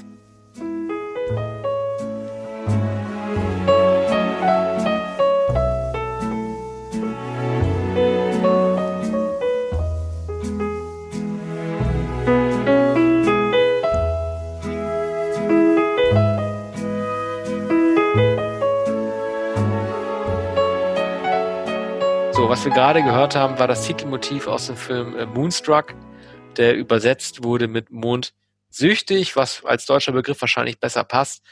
Ähm, ja, wir haben gerade über das Alter gesprochen. Ähm, auch das ist ein Film, über den, äh, von dem ich gestehen muss, dass ich noch nicht gesehen habe. Dies ist also die Sendung mit den äh, Arne Wielander-Filmen, von denen ich keinen einzigen gesehen habe. Bis auf, doch, Good Morning Vietnam habe ich gesehen, auch wenn es lange her ist. Später sprechen wir noch über einen, den ich auch nicht gesehen habe. Wir haben gerade über das Alter gesprochen. Ähm, ich habe mich noch mal ein bisschen eingelesen mal wieder und gesehen, dass ähm, Cher ähm, in diesem Film, ich muss es einfach mal so sagen, eine 37-jährige Frau spielt. Sie dürfte doch mindestens 20 Jahre älter, nee, oh Gott, nein, das ist, nein, das ist zu viel, 15 Jahre älter gewesen sein. Sie war nicht so viel älter. Ich glaube, sie war 43 etwa. Als, oh. als Mondtüchtig gespielt wurde. Also einigermaßen glaubhaft. Du, ich, okay, äh, ich sehe es ein, mehr Culpa, meine Schuld, aber sie sieht halt auch mal so, so dermaßen alterslos aus seit, äh, seit den frühen 80ern, seit der Maske, also seit dem Film Die Maske, nicht ihrer Maske, dass, äh, dass man noch irgendwie gar nicht mehr weiß, wie alt sie ist. Sie hat sich viel älter geschätzt. Sie sieht heute noch jünger aus als in, in Moonstruck. Ja. ja. In Moonstruck ähm, entspricht sie äh, sozusagen ihrem Alter oder dem Alter der, der Figur der Rolle. Einer entschlossenen, fuchtigen äh, Italo-Amerikanerin, die eine Buchhalterin ist und, und äh, Steuerabrechnung macht bei einem Blumenhändler und, und äh, Antiquitätenverkäufer und so weiter, äh, die mit Danny Aiello liiert ist, dem ähm, italo-amerikanischen Darsteller, bekannt aus so vielen Filmen von Scorsese, Coppola, bei Woody Allen. Ja, weißt du, wo ich ihn zum ersten Mal gesehen habe? Ich habe ihn zum ersten Mal gesehen im Videoclip Papa Don't Preach von Madonna. Da hat er, also der war sozusagen der Vater, dem Madonna beichten musste, dass sie schwanger ist, bei einem, bei einem Keeping My Baby. Und da war der Mann, der Italiener im Unterhemd, ne? Der dann ja. am Tisch sitzt. Also ähm, er ist meistens im Unterhemd zu sehen, äh, früher oder später. Ich weiß gar nicht, ob er auch in Mondsüchtig im Unterhemd zu sehen ist. Hier jedenfalls ist er der Verehrer der, äh, der Cher, die, deren, erst, deren erster Mann gestorben ist beim Autounfall. Und äh, sie waren zwei Jahre verheiratet. Den Jaellos Frau ist auch gestorben. Er ist äh, na, ungefähr in ihrem Alter, wirkt aber nicht so, als, ähm, als wäre ihr Liebhaber. Ist es auch bis zum Anfang des Films nicht macht ihr dann einen Heiratsantrag in einem italienischen Restaurant natürlich. Und sie nimmt an. Man denkt zuerst, sie würde es ablehnen. Nun wird ähm, ihr, ihre Familie gezeigt, eine weit verzweigte Familie, mehr oder weniger skurrile Figuren. Ihr Vater lehnt Danny Aiello ab. Danny Aiellos Mutter liegt in, äh, auf Sizilien im Sterben. Er muss äh, nach Sizilien reisen. In der Zwischenzeit wird die Hochzeit geplant und er bittet Cher, äh, seinen Bruder zu verständigen, den jüngeren Bruder, mit dem er äh, ein problematisches Verhältnis hat, wie man sich denken kann. Und der ist Nicolas Cage. Und ähm, so, damit beginnen dann noch viel größere Probleme. Der junge Cage und Cher, da fliegen die Fetzen. Da fliegen so. die Fetzen, ja. Aber Nicolas Cage ist ja, also es ist doch irgendwie toll, ne? Das ist eher, ähm, so ein Film, also er würde heute nicht mehr besetzt werden in so einer Hochrisikoproduktion, also es wäre zu riskant, ihn zu besetzen, aber man konnte das damals noch machen. Er hatte dann auch so ein paar Haare noch auf dem Kopf durchaus noch gehabt vor seiner Transplantation, weil er irgendwie so zehn Jahre, acht Jahre vor Leaving Las Vegas und er war noch der rebellische Typ, ne? Also man konnte ihn, also man konnte ihn mal glaubhaft besetzen ohne sein Mega-Acting.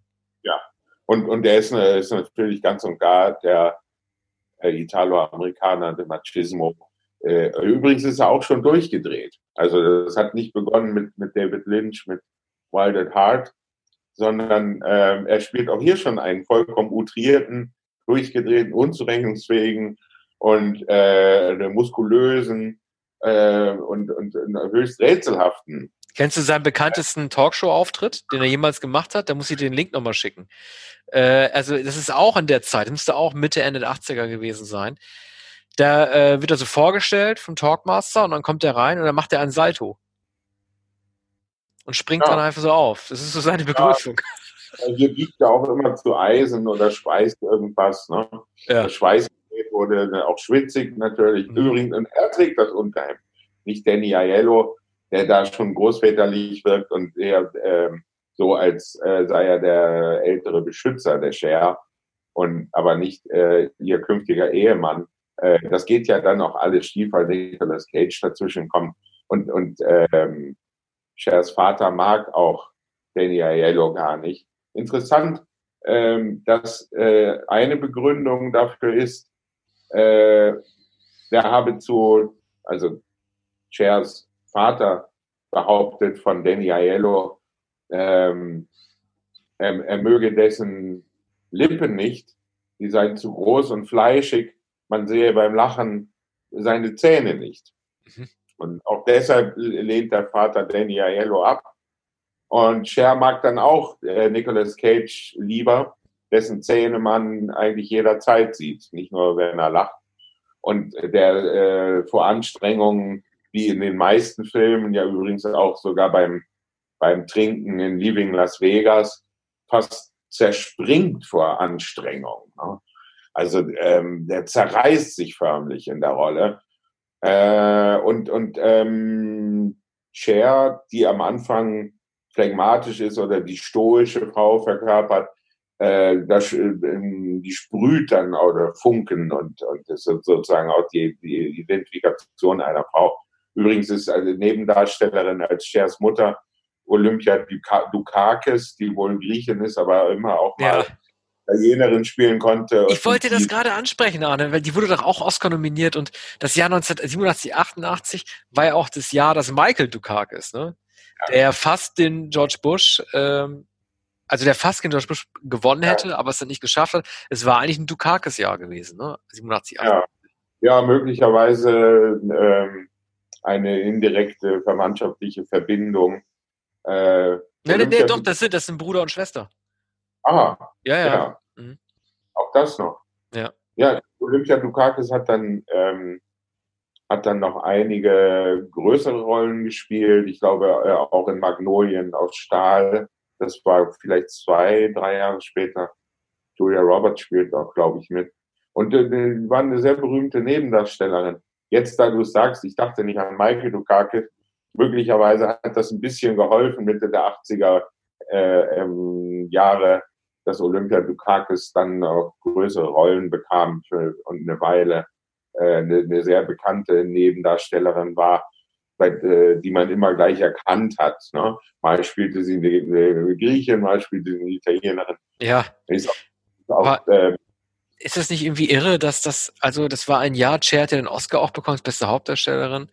Äh, davor war sie ja für Silkwood, glaube ich, äh, Nebenrolle nominiert. Äh, ja. Was ist eigentlich aus den Rom-Coms, aus den Romantic Comedies eigentlich geworden? Ne? Klar, es gibt ähm, Besser geht's nicht, das war äh, 97.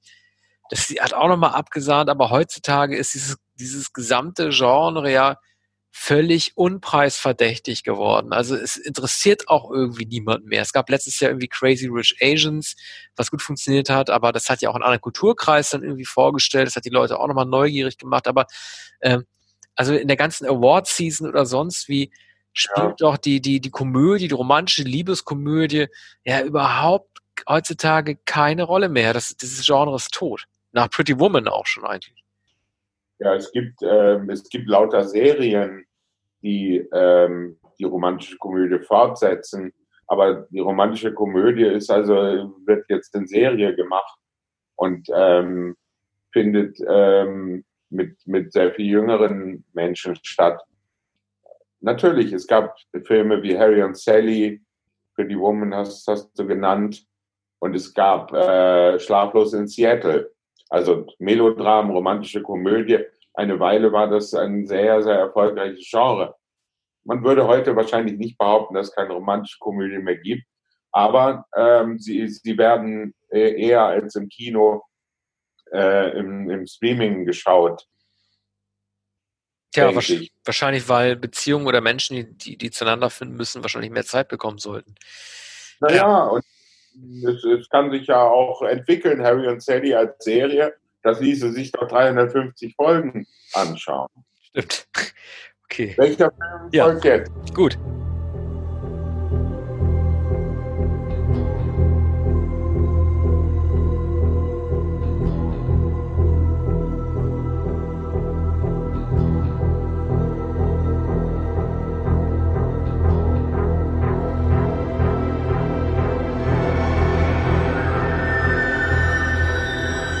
Ja, die meisten ähm, Horrorfans wird natürlich die Keyboard-Klänge sofort oder Synthesizer-Klänge sofort bekannt vorgekommen sein. Äh, das war niemand anders als der Meister John Carpenter mit äh, dem Titelstück seines Films Prince of Darkness, auf Deutsch heißt der Film Die Fürsten der Dunkelheit. Für John Carpenter bedeutet das 1987 eine, wie man so sagen würde, Rückkehr zu seinen Wurzeln, Anführungszeichen, weil er mit seinen beiden äh, Großstudioproduktionen davor, nämlich Starman und Big Trouble in Little China, keinen Erfolg hatte und er deshalb beschlossen hat, äh, nur noch mit per Eigenkontrolle Filme zu drehen für die nächsten Jahre, äh, mit geringem Budget, aber dafür auch mit Recht auf den Endschnitt. Äh, dieser Film, Die Fürsten der Dunkelheit, war zwar auch kein großer Erfolg, aber er war für mich nochmal ein Return to Form, was er Ende der 80er Jahre geschafft hat ich hatte vor ein paar Jahren mal Alice Cooper interviewen dürfen und dann habe ich ihn auf eine Szene angesprochen in einem Film. Er spielt ja einen der Zombies, die eine Kirche belagern. Ähm, wie man denn auf diese tolle Idee gekommen sei, ähm, diesen einen Forscher, der übrigens gespielt wird von einem Darsteller aus Trio mit vier Fäusten, mit äh, einer losen, ich glaube, es ist eine zugespitzte Fahrradstange aufzuspießen. Und er meinte, ja, also John Carpenter ist damals auf mich zugekommen für den Film und hat mich gefragt, ob er diesen äh, Gimmick benutzen dürfte. Das war tatsächlich so ein Bühnentrick, den Alice Cooper selber für seinen Film, äh, für seine Live-Shows damals verwendet hat. Nämlich halt, er lässt sich ja nicht nur irgendwie köpfen und äh, hängen, sondern er lässt sich anscheinend auch aufspießen von diesem, von dieser Fahrradstange. Dieser Effekt äh, kam drin vor. Also, äh, ich würde sagen, es war ein Film, der vielleicht weniger äh, gesellschaftliche Kommentare abgelassen hat, als generell darauf hinzuweisen, in welchem Konflikt äh, der Glauben an Gott und der Glauben an Wissenschaft miteinander stehen können. Das ist das eine, was mich fast schon traumatisiert hat und es gibt ja viele Horrorfilme, die aus verschiedenen Gründen traumatisieren können. Was mich als Kind schon fast traumatisiert hat, war diese äh, fast schon revolutionäre Verwendung von VHS. In diesem Film gibt es äh, drei oder vier Traumsequenzen, äh, die auch später berühmt geworden sind. Die wurden von verschiedenen Musikern, also vor allen Dingen halt wie Schockrockern, sagt man ja so schön wie Marilyn Manson und so weiter verwendet. Es gibt Traumsequenzen, die äh, ganz atmosphärisch inszeniert wurden, indem man einfach ein VHS-Video abgespielt hat, dass man dann nochmal mit einer Kamera gefilmt hat. Das ist ein ganz doku-realistisches Format entstanden ist, nämlich die Vision des Teufels, wie er äh, aus seiner Kirche heraustritt. Er war damals der erste, John Carpenter, der erkannt hat, dass, obwohl VHS oder Videosysteme mit ihren krisseligen Bildern in den 80er Jahren schon damals State of the Art waren, trotzdem irgendwann nicht mehr State of the Art sein würden und dass man damit extrem gruselige Effekte hervorzaubern kann. Wer heute einen Horrorfilm dreht, will natürlich immer auf VHS-Effekte zurückgreifen und Effekte der 80er Jahre, die antik bis antiquarisch wirken, aber das damals schon 1987 zu tun, äh, zu zeigen, wie mies verfremdetes Dokumaterial aussehen kann und zu zeigen, dass dieser Teufel wirklich existiert werden kann, wie in einer Doku, das war schon fast revolutionär. Ja, es war viele Jahre vor Blair Witch Project. Genau. Ich glaube, wenn man Blair Witch Project heute sieht, ähm, wirkt der Film älter als ein Stummfilm. Der genau. wirkt so, als wäre er vor den Brüdern Lumière. Ja, total. Mhm. Aber es ist ein guter Vergleich, das stimmt. Mhm. Ja, also ich habe gemerkt, Donald Pleasance spielt die Hauptrolle. Ähm, noch einmal nach Halloween, der große Donald Pleasance und nach dem, dem, äh, nach dem Blofeld im, im James Bond. Äh, ein, ein, wunderbarer äh, Darsteller, übrigens auch äh, in einer Episode von Columbo, einer berühmten, ich glaube, äh, sie heißt ähm, äh, Blut ist dicker als Wein und da spielt halt ein, ein äh, Sommelier oder ein, ein Weinfanatiker, der natürlich dann einen Mord begeht und ähm, der immerzu Weine dekantiert und sie Columbo serviert und sie kosten die ganze Zeit Wein. Columbo weiß natürlich nichts über Wein. Und, und, und, und dieser Feinschmecker und, und Feingeist ist der, der Mörder. Und ähm, genau genommen ist, äh, unterstellt man Donald Pleasance ja immer, dass er außerordentlich intelligent ist und äh, vielleicht auch der Teufel, aber dass er den Teufel auch besiegen könnte. Und ich dachte jetzt noch einmal, äh, was mir in den 80er Jahren nicht aufgefallen ist und in den 90er Jahren, dass John Carpenter so kontinuierlich wie kaum ein anderer Filme gedreht hat und wer möglicherweise sogar der prägende Regisseur der, der 80er Jahre war, innerhalb des Genres freilich. Aber wie viele Filme hat er gedreht, auch noch in den 90er Jahren? Ja, vor allen Dingen, wie, wie jung er, äh, äh, wie jung er gewesen ist. Also er war ja bei, bei Prince of Darkness, war er gerade mal 40. Und man, ja. viele sagen, er hat, er hat äh, seine besten Jahre da schon hinter sich gehabt. Das muss, also klar, das muss man sich mal, das muss man sich mal vergegenwärtigen, dass ähm, ein Regisseur im Jahr 1987, was ja nicht heißt, dass er danach nur noch Schrott gedreht hat. Klar, seine Filme wurden sukzessive immer schlechter, aber er hat danach nicht nur noch Schrott gemacht, es gibt immer noch Sie leben, den viele für den Reagan-kritischen Film der 80er Jahre halten, auch zu Recht, finde ich. Und er war ja gerade mal 41. Also äh, er hat ähm, 40 hat er, das ist ja, also es tut mir fast schon ein bisschen leid, er hat eigentlich fast schon alles gesagt. Es gab Halloween, es gab die Klapperschlange, das Ding, es gab äh, den Gang versus Polizeigewaltfilm, sein zweiter Film, also sprich Assault. Er hat eigentlich so viele schon erzählt gehabt. Und The Fog, Nebel des Grauens. Genau.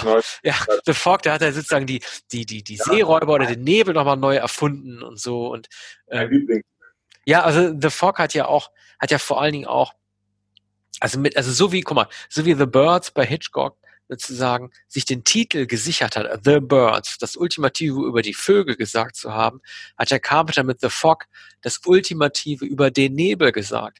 Deswegen hat ja auch irgendwie, ne, also Diane Fossey, der hieß, Film hieß dann nicht Gorillas in the Fog, der hieß Gorillas in the Mist. Der Frank Darabont-Film, die Verfilmung ist von Stephen King, die hieß äh, The Mist.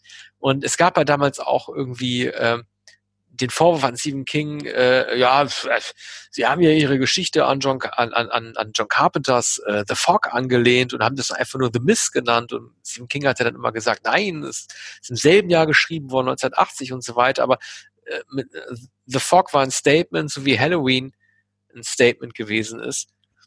Ähm, ja, also Carpenter hat es schon geschafft, seine Markierungen zu setzen, seine Meilensteine zu setzen.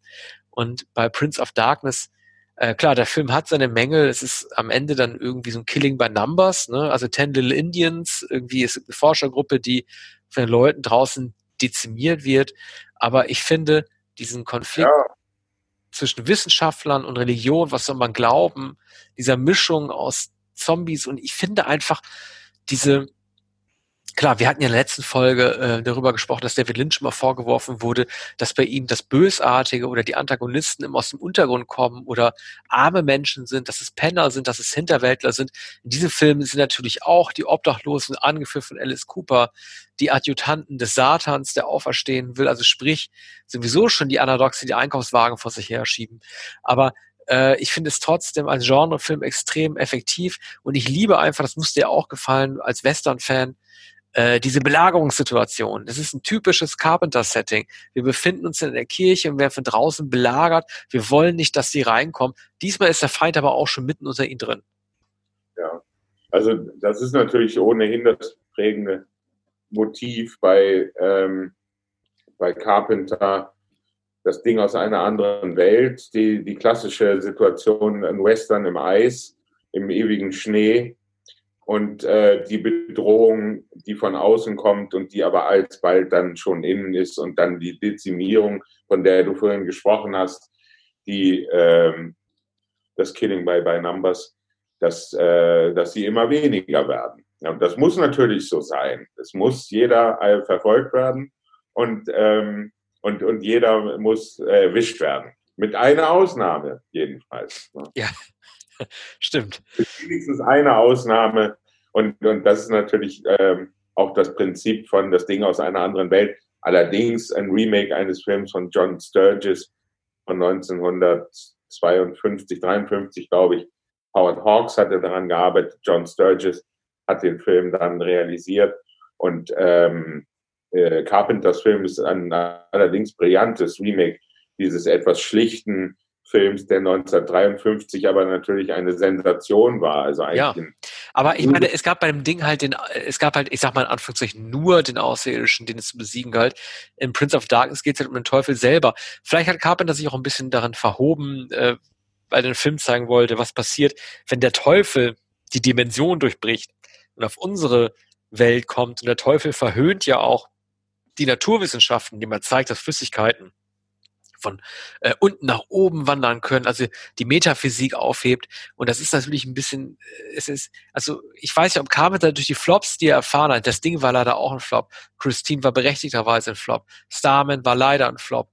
Little China war leider ein Flop. Er hat ja vier Flops in Folge gehabt. Ich weiß ja, sich mit dem Prince of Darkness sich insofern äh, verhoben hat, weil er unbedingt jetzt den ultimativen Gegner haben wollte, nämlich den Satan persönlich, der durch den Spiegel tritt.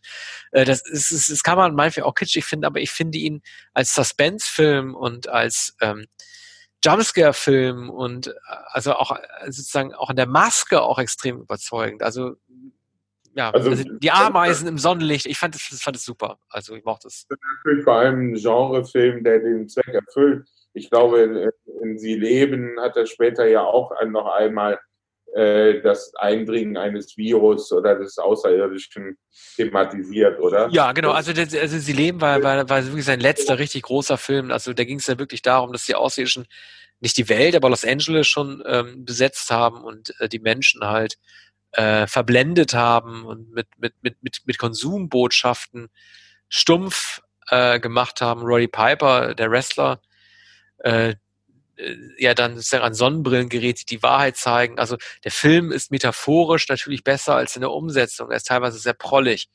Aber ähm, er ist zumindest von der Idee her gut. Also Carpenter war, also ich glaube schon, dass Ronald Reagan ihn nochmal gut, äh, gut nochmal beflügelt hat. Ne? Also Escape from New York war meinetwegen eher so ein Jim, Jimmy Carter-Film mit der Geiselnahme in Teheran, der als Vorbild äh, gedient hat dafür, wie falsch ein Präsident Entscheidungen treffen kann.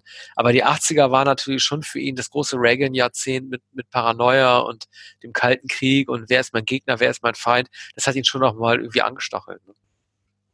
Ja, also man, man kann natürlich Metaphorik und Metaphysisches und lauter ähm, Humbug und ähm, Übersehnliches in, in den Filmen entdecken. Oder anders gesagt, es funktioniert immer als Allegorie, aber zugleich ist es ein großes Vergnügen, sich dem reinen Grusel und der Willkür der Dramaturgie genau. auszusetzen. Genau. Das schätze ich heute äh, an Carpenters Filmen viel mehr als früher, wobei der reine Schrecken, den The Fog äh, in mir ausgelöst hat, als ich vielleicht elf oder zwölf Jahre alt war und den Film zum ersten Mal sah und ich glaube sogar im Fernsehen, wahrscheinlich Samstagabend 22.20 Uhr, wahrscheinlich noch später, 23.50 Uhr. Also das ist unwiederbringlich. Vor, vor einigen Jahren sah ich den Film nochmal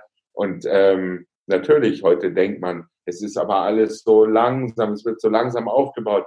Aber das ist natürlich das Schöne, wenn der Nebel sich so ganz langsam verbreitet. Naja, klar, und er, er hat natürlich auch, also er liebt ja Hitchcock auch, ne? Und er hat natürlich nicht nur Jamie Lee Curtis besetzt, sondern auch Janet Lee, ne? Also er hat, äh, ähm, er hat sozusagen noch seine Reminiszenzen an die Idole ja auch nochmal eingebaut. Auch da gibt es übrigens die Belagerungsszene. Am Ende verschanzen sie sich ja auch in der Kirche müssen ja. Zombiehände, die dann irgendwie durchs Fenster brechen, dann sich wehren. Ne? Ja, und die Hoffnung, dass ähm, die Kirche die Klabautermänner abhalten kann und äh, dass das Kreuz doch wenigstens ja. aus müsste, um, genau. um, ne, um die äh, Seeleute, die ähm, einst ähm, bei, in einem Sturm äh, umgekommen sind, äh, aufzuhalten. Aber vergeblich. Ne? Da nützt auch kein Kreuz mehr. Nee. Ja, ja machen wir weiter. Der letzte Film, auch der wird begleitet mit einem Musikstück, das wir jetzt einspielen.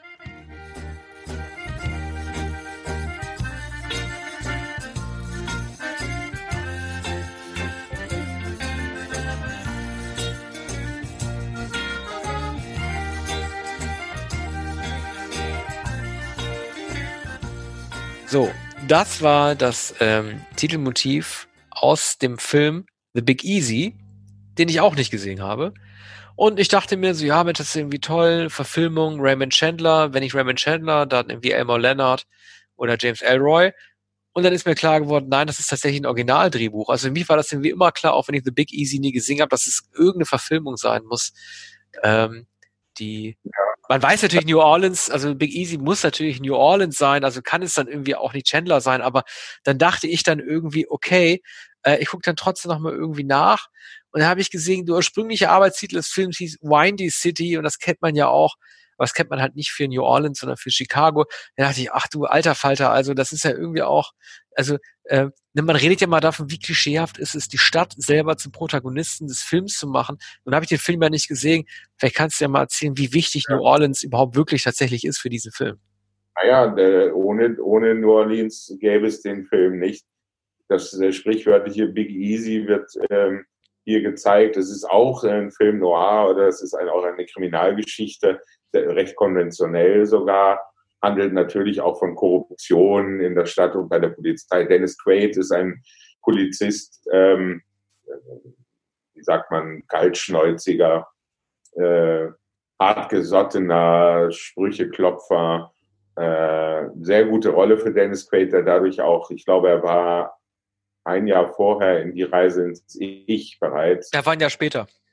Ein Jahr später erst, mhm. aber äh, Joe Dantes, die Reise mhm. sich. Ich habe äh, ihn, glaube ich, äh, Dennis Quaid zum ersten Mal gesehen, jedenfalls in einer Hauptrolle in The Big Easy. Ähm, und noch nie hatte ich gesehen Alan Barkin. Alan Barkin wurde so, sofort berühmt äh, mit diesem Film und ähm, ist auch ein sehr erotischer Film. Vor allem ist es eine Feier sicher des Lebensstils, das ist das Klischee, ähm, und der Musik. Äh, die Cajun-Musik und Zydeco, also die elektrische äh, Version der Cajun-Musik, äh, kommen immer zuvor. Da wird, wird die ganze Zeit äh, Cajun gespielt. Es gibt eine große Feier vor, vor einer Südstaaten-Villa, ähm, so ein Barbecue und ähm, da sind äh, viele Auftritte von Cajun-Musikern, während die Handlung äh, voranschreitet. Und die, dieses Lebensgefühl wird auch zum, zum Gefühl des Films, der, also die Schwüle der Stadt, die, die Hitze, äh, auch das Sumpfige ähm, ähm sehr gut zeigen. Äh, inszeniert von Jim McKenzie, Jim McBride. Jim McBride. Jim McBride. Den ich auch nicht kannte, ich habe es einfach mir nur gemerkt aus meiner Anleserei. Großen, der keine großen Filme mehr äh, gedreht hat, glaube ich ähm, und den man damals nicht kannte. Äh, also der Film ist ästhetisch äh, nicht äh, bemerkenswert, äh, aber er, fängt den, den Geist des Ortes sehr gut ein. Er hat eine enorme Atmosphäre und er hat die erotische Spannung zwischen Dennis Quaid und Alan Barkin. Alan Barkin ähm, ist insofern sensationell, als sie keine konventionelle Frauengestalt ist. Also der, äh, die Figur, die sie spielt, ist ähm, unkonventionell, ist feurig, ist äh, ungebärdig und Ellen Barkin ist auch ähm, keine Schauspielerin, also nicht die übliche Rolle der Ermittlerin, die dem äh, Detektiv zu, zu, äh, zu Leibe rückt um, um ihm nachzuweisen, dass er doch eigentlich äh, korrupt ist. Und Aber es ist ja trotzdem, was, trotzdem toll, dass man diese beiden besetzt hat, oder? Weil man hätte doch eigentlich erwarten können, beid, also beide waren unbekannt. Und also ich persönlich finde ja auch, dass, dass, dass Dennis Quaid bis heute kein guter Schauspieler ist. Ich habe den Film leider nicht gesehen, aber beide waren unbekannt. Man hätte ja auch theoretisch denken können, okay, da müsste man Richard Gere nehmen oder sowas. Ne? Aber dafür halt, dass beide halt Nobodies gewesen sind, war das ja auch ein ganz guter Erfolg. Ne? Genau, es ist ein kleiner Film kein teurer Film und, und war dann ein überraschender Erfolg. Eigentlich ähm, äh, fast ein B-Movie, das dann eher in Filmkunst-Kinos ähm, äh, gezeigt wurde. Ähm, und äh, Gier hätte die Rolle natürlich spielen können, aber Quaid ist möglicherweise sogar besser. Also Gier wäre zu quecksilbrig, zu ernsthaft und, und zu, zu angespannt, während äh, Quaid natürlich immer mit einer gewissen Lässigkeit spielt. Am schönsten vielleicht in die Reise ins Ich, weniger schön dann später ähm, in, in die so, so, sozusagen Erwachsenenrollen wie bei, äh, der, äh, wie bei Oliver Stone in dem Film über, über das Footballspiel. Äh, an Any Given Sunday, ne? Ja. Mhm. Verdammt Sonntag. Der Film, das wo das Auge rausploppt bei dem einen äh, Footballspieler.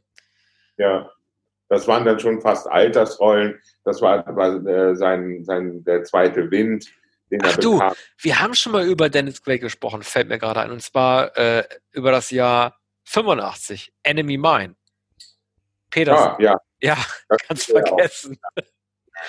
ja. Das ist, also er war schon, durch Enemy Mine ist er auch nicht berühmt geworden, aber ja. er war jedenfalls Hauptdarsteller. Und einer, der, der kein richtiger Star wurde für kurze Zeit, war es nach ähm, Big Easy und eben auch die Reise ins Ich, was ja eher ein Jugendfilm ist, äh, aber äh, ein sehr liebevoller Film. Und, und Quaid hat sich ja irgendwo am Rande des Filmgeschäfts auch als älterer Darsteller gehalten. Und der Film, dieser Film, The Big Easy, hat sich nicht so gut gehalten, ist selten im Fernsehen zu sehen. Vor allem ist Ellen Barkin, glaube ich, abhanden gekommen.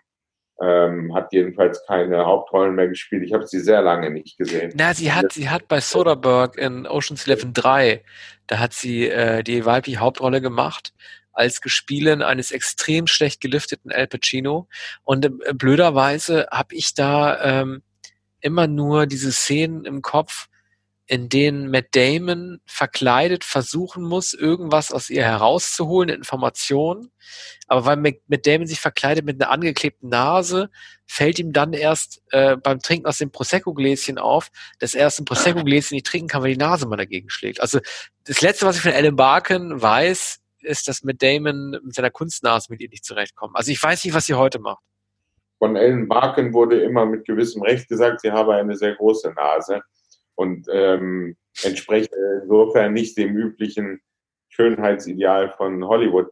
War dann in, in einer Klamotte von äh, Blake Edwards, Switch, die Frau im Manne, glaube ich. Ah, okay. Und, ähm, ich glaube, da spielt sie die Frau im Manne. Ja. Oder die, die, den Mann, den Manne in der Frau. Mhm. Ja, jedenfalls ähm, schräg, lustig und ähm, außerordentlich durchgeknallt. Ich hätte sie gerne häufiger gesehen. Diesen Oceans 11 3 kenne ich gar nicht. Heißt der Oceans 13? Ja, das Oceans 13, genau. Also viele sagen ja, das sei irgendwie ein Return to Form für Soderbergh gewesen zu Oceans 11. Ich weiß auch nicht warum. Ich fand ihn extrem langweilig. Vielleicht haben das viele gesagt, weil der Film halt irgendwie wieder in Las Vegas gespielt hat. Keine Ahnung. Aber also ich bin ja, diese Meinung habe ich auch exklusiv der Auffassung, dass, ein, dass der beste Soderbergh-Film Ocean's 12 ist. Keiner mag den, aber ich mag dieses James Bond internationale Setting in Amsterdam, wo die sind, und ich mag den Night Fox, also den ähm, ah, den Mann hier von von Monica Bellucci. Jetzt weiß ich nicht mehr, wie der heißt, aber ich ich, ich finde halt irgendwie dieses Europa-Feeling, das gefühlt mir total gut. Aber Ocean's 13 also äh, ich habe ja damals diese Phrase mal wiederholt zu Soderbergh, I could see the ball running in seiner Karriere. Er konnte ein Projekt nach dem anderen machen. Es hat funktioniert. Ocean 13 ist, glaube ich, von 2007 oder 6.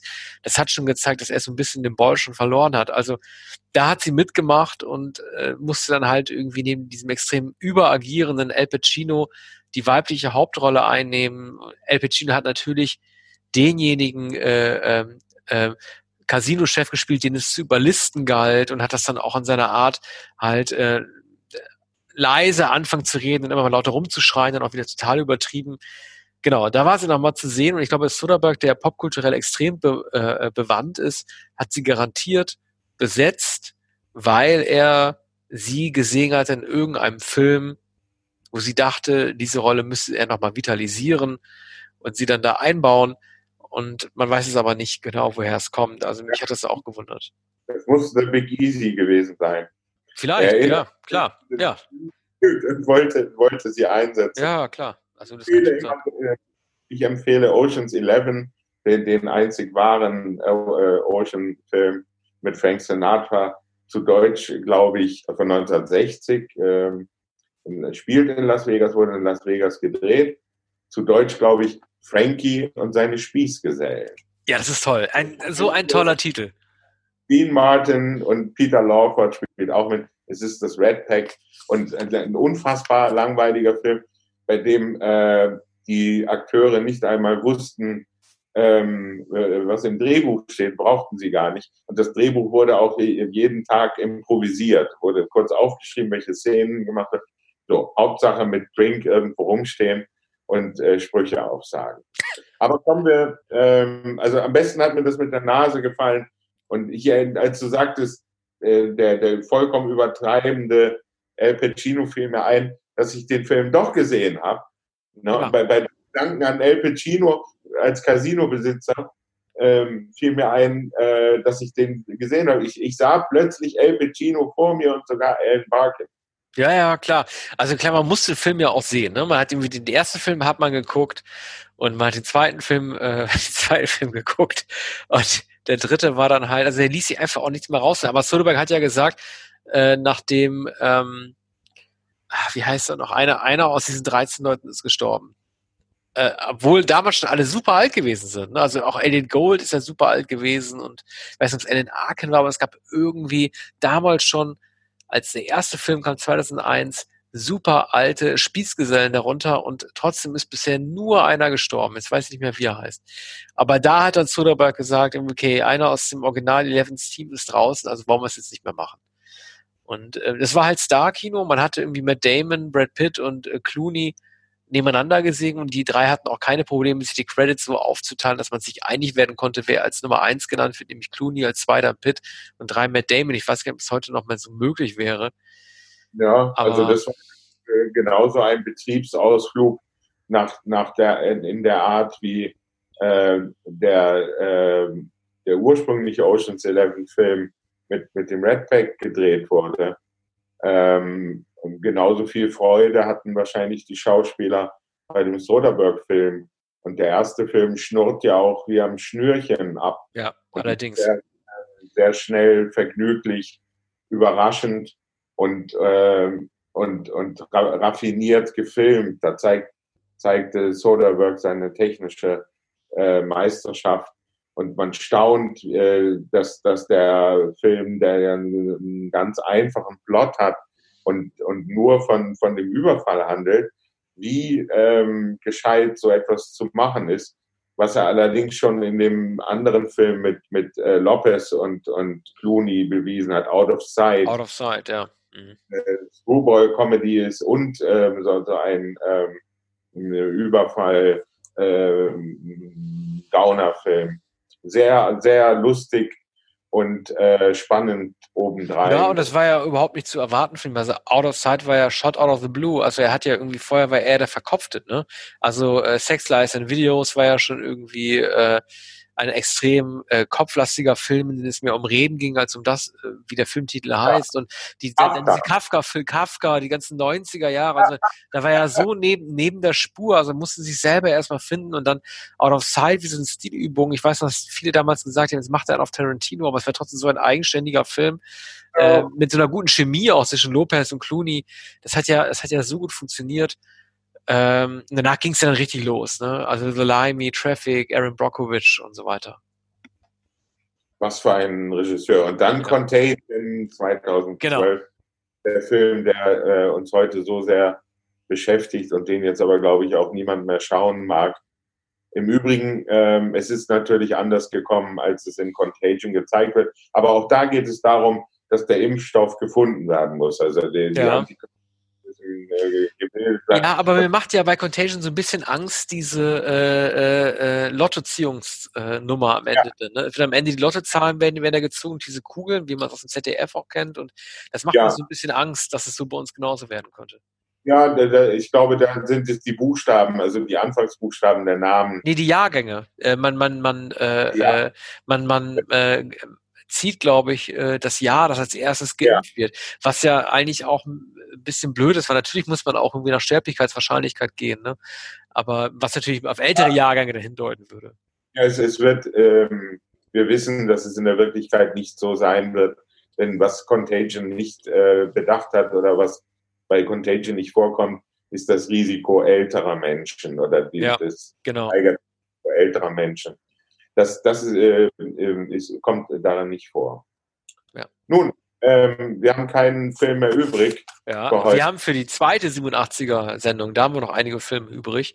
Es wird ja. einen zweiten Teil geben mit einigen Überraschungen, die wir noch nicht verraten wollen, aber der zweite Film wird genauso hochklassig sein äh, wie dieser Teil. Aber für heute haben wir es geschafft. Äh, wir bedanken uns fürs Zuhören. Ja, vielen Dank. Bis zum nächsten Mal. Tschüss. Bis bald.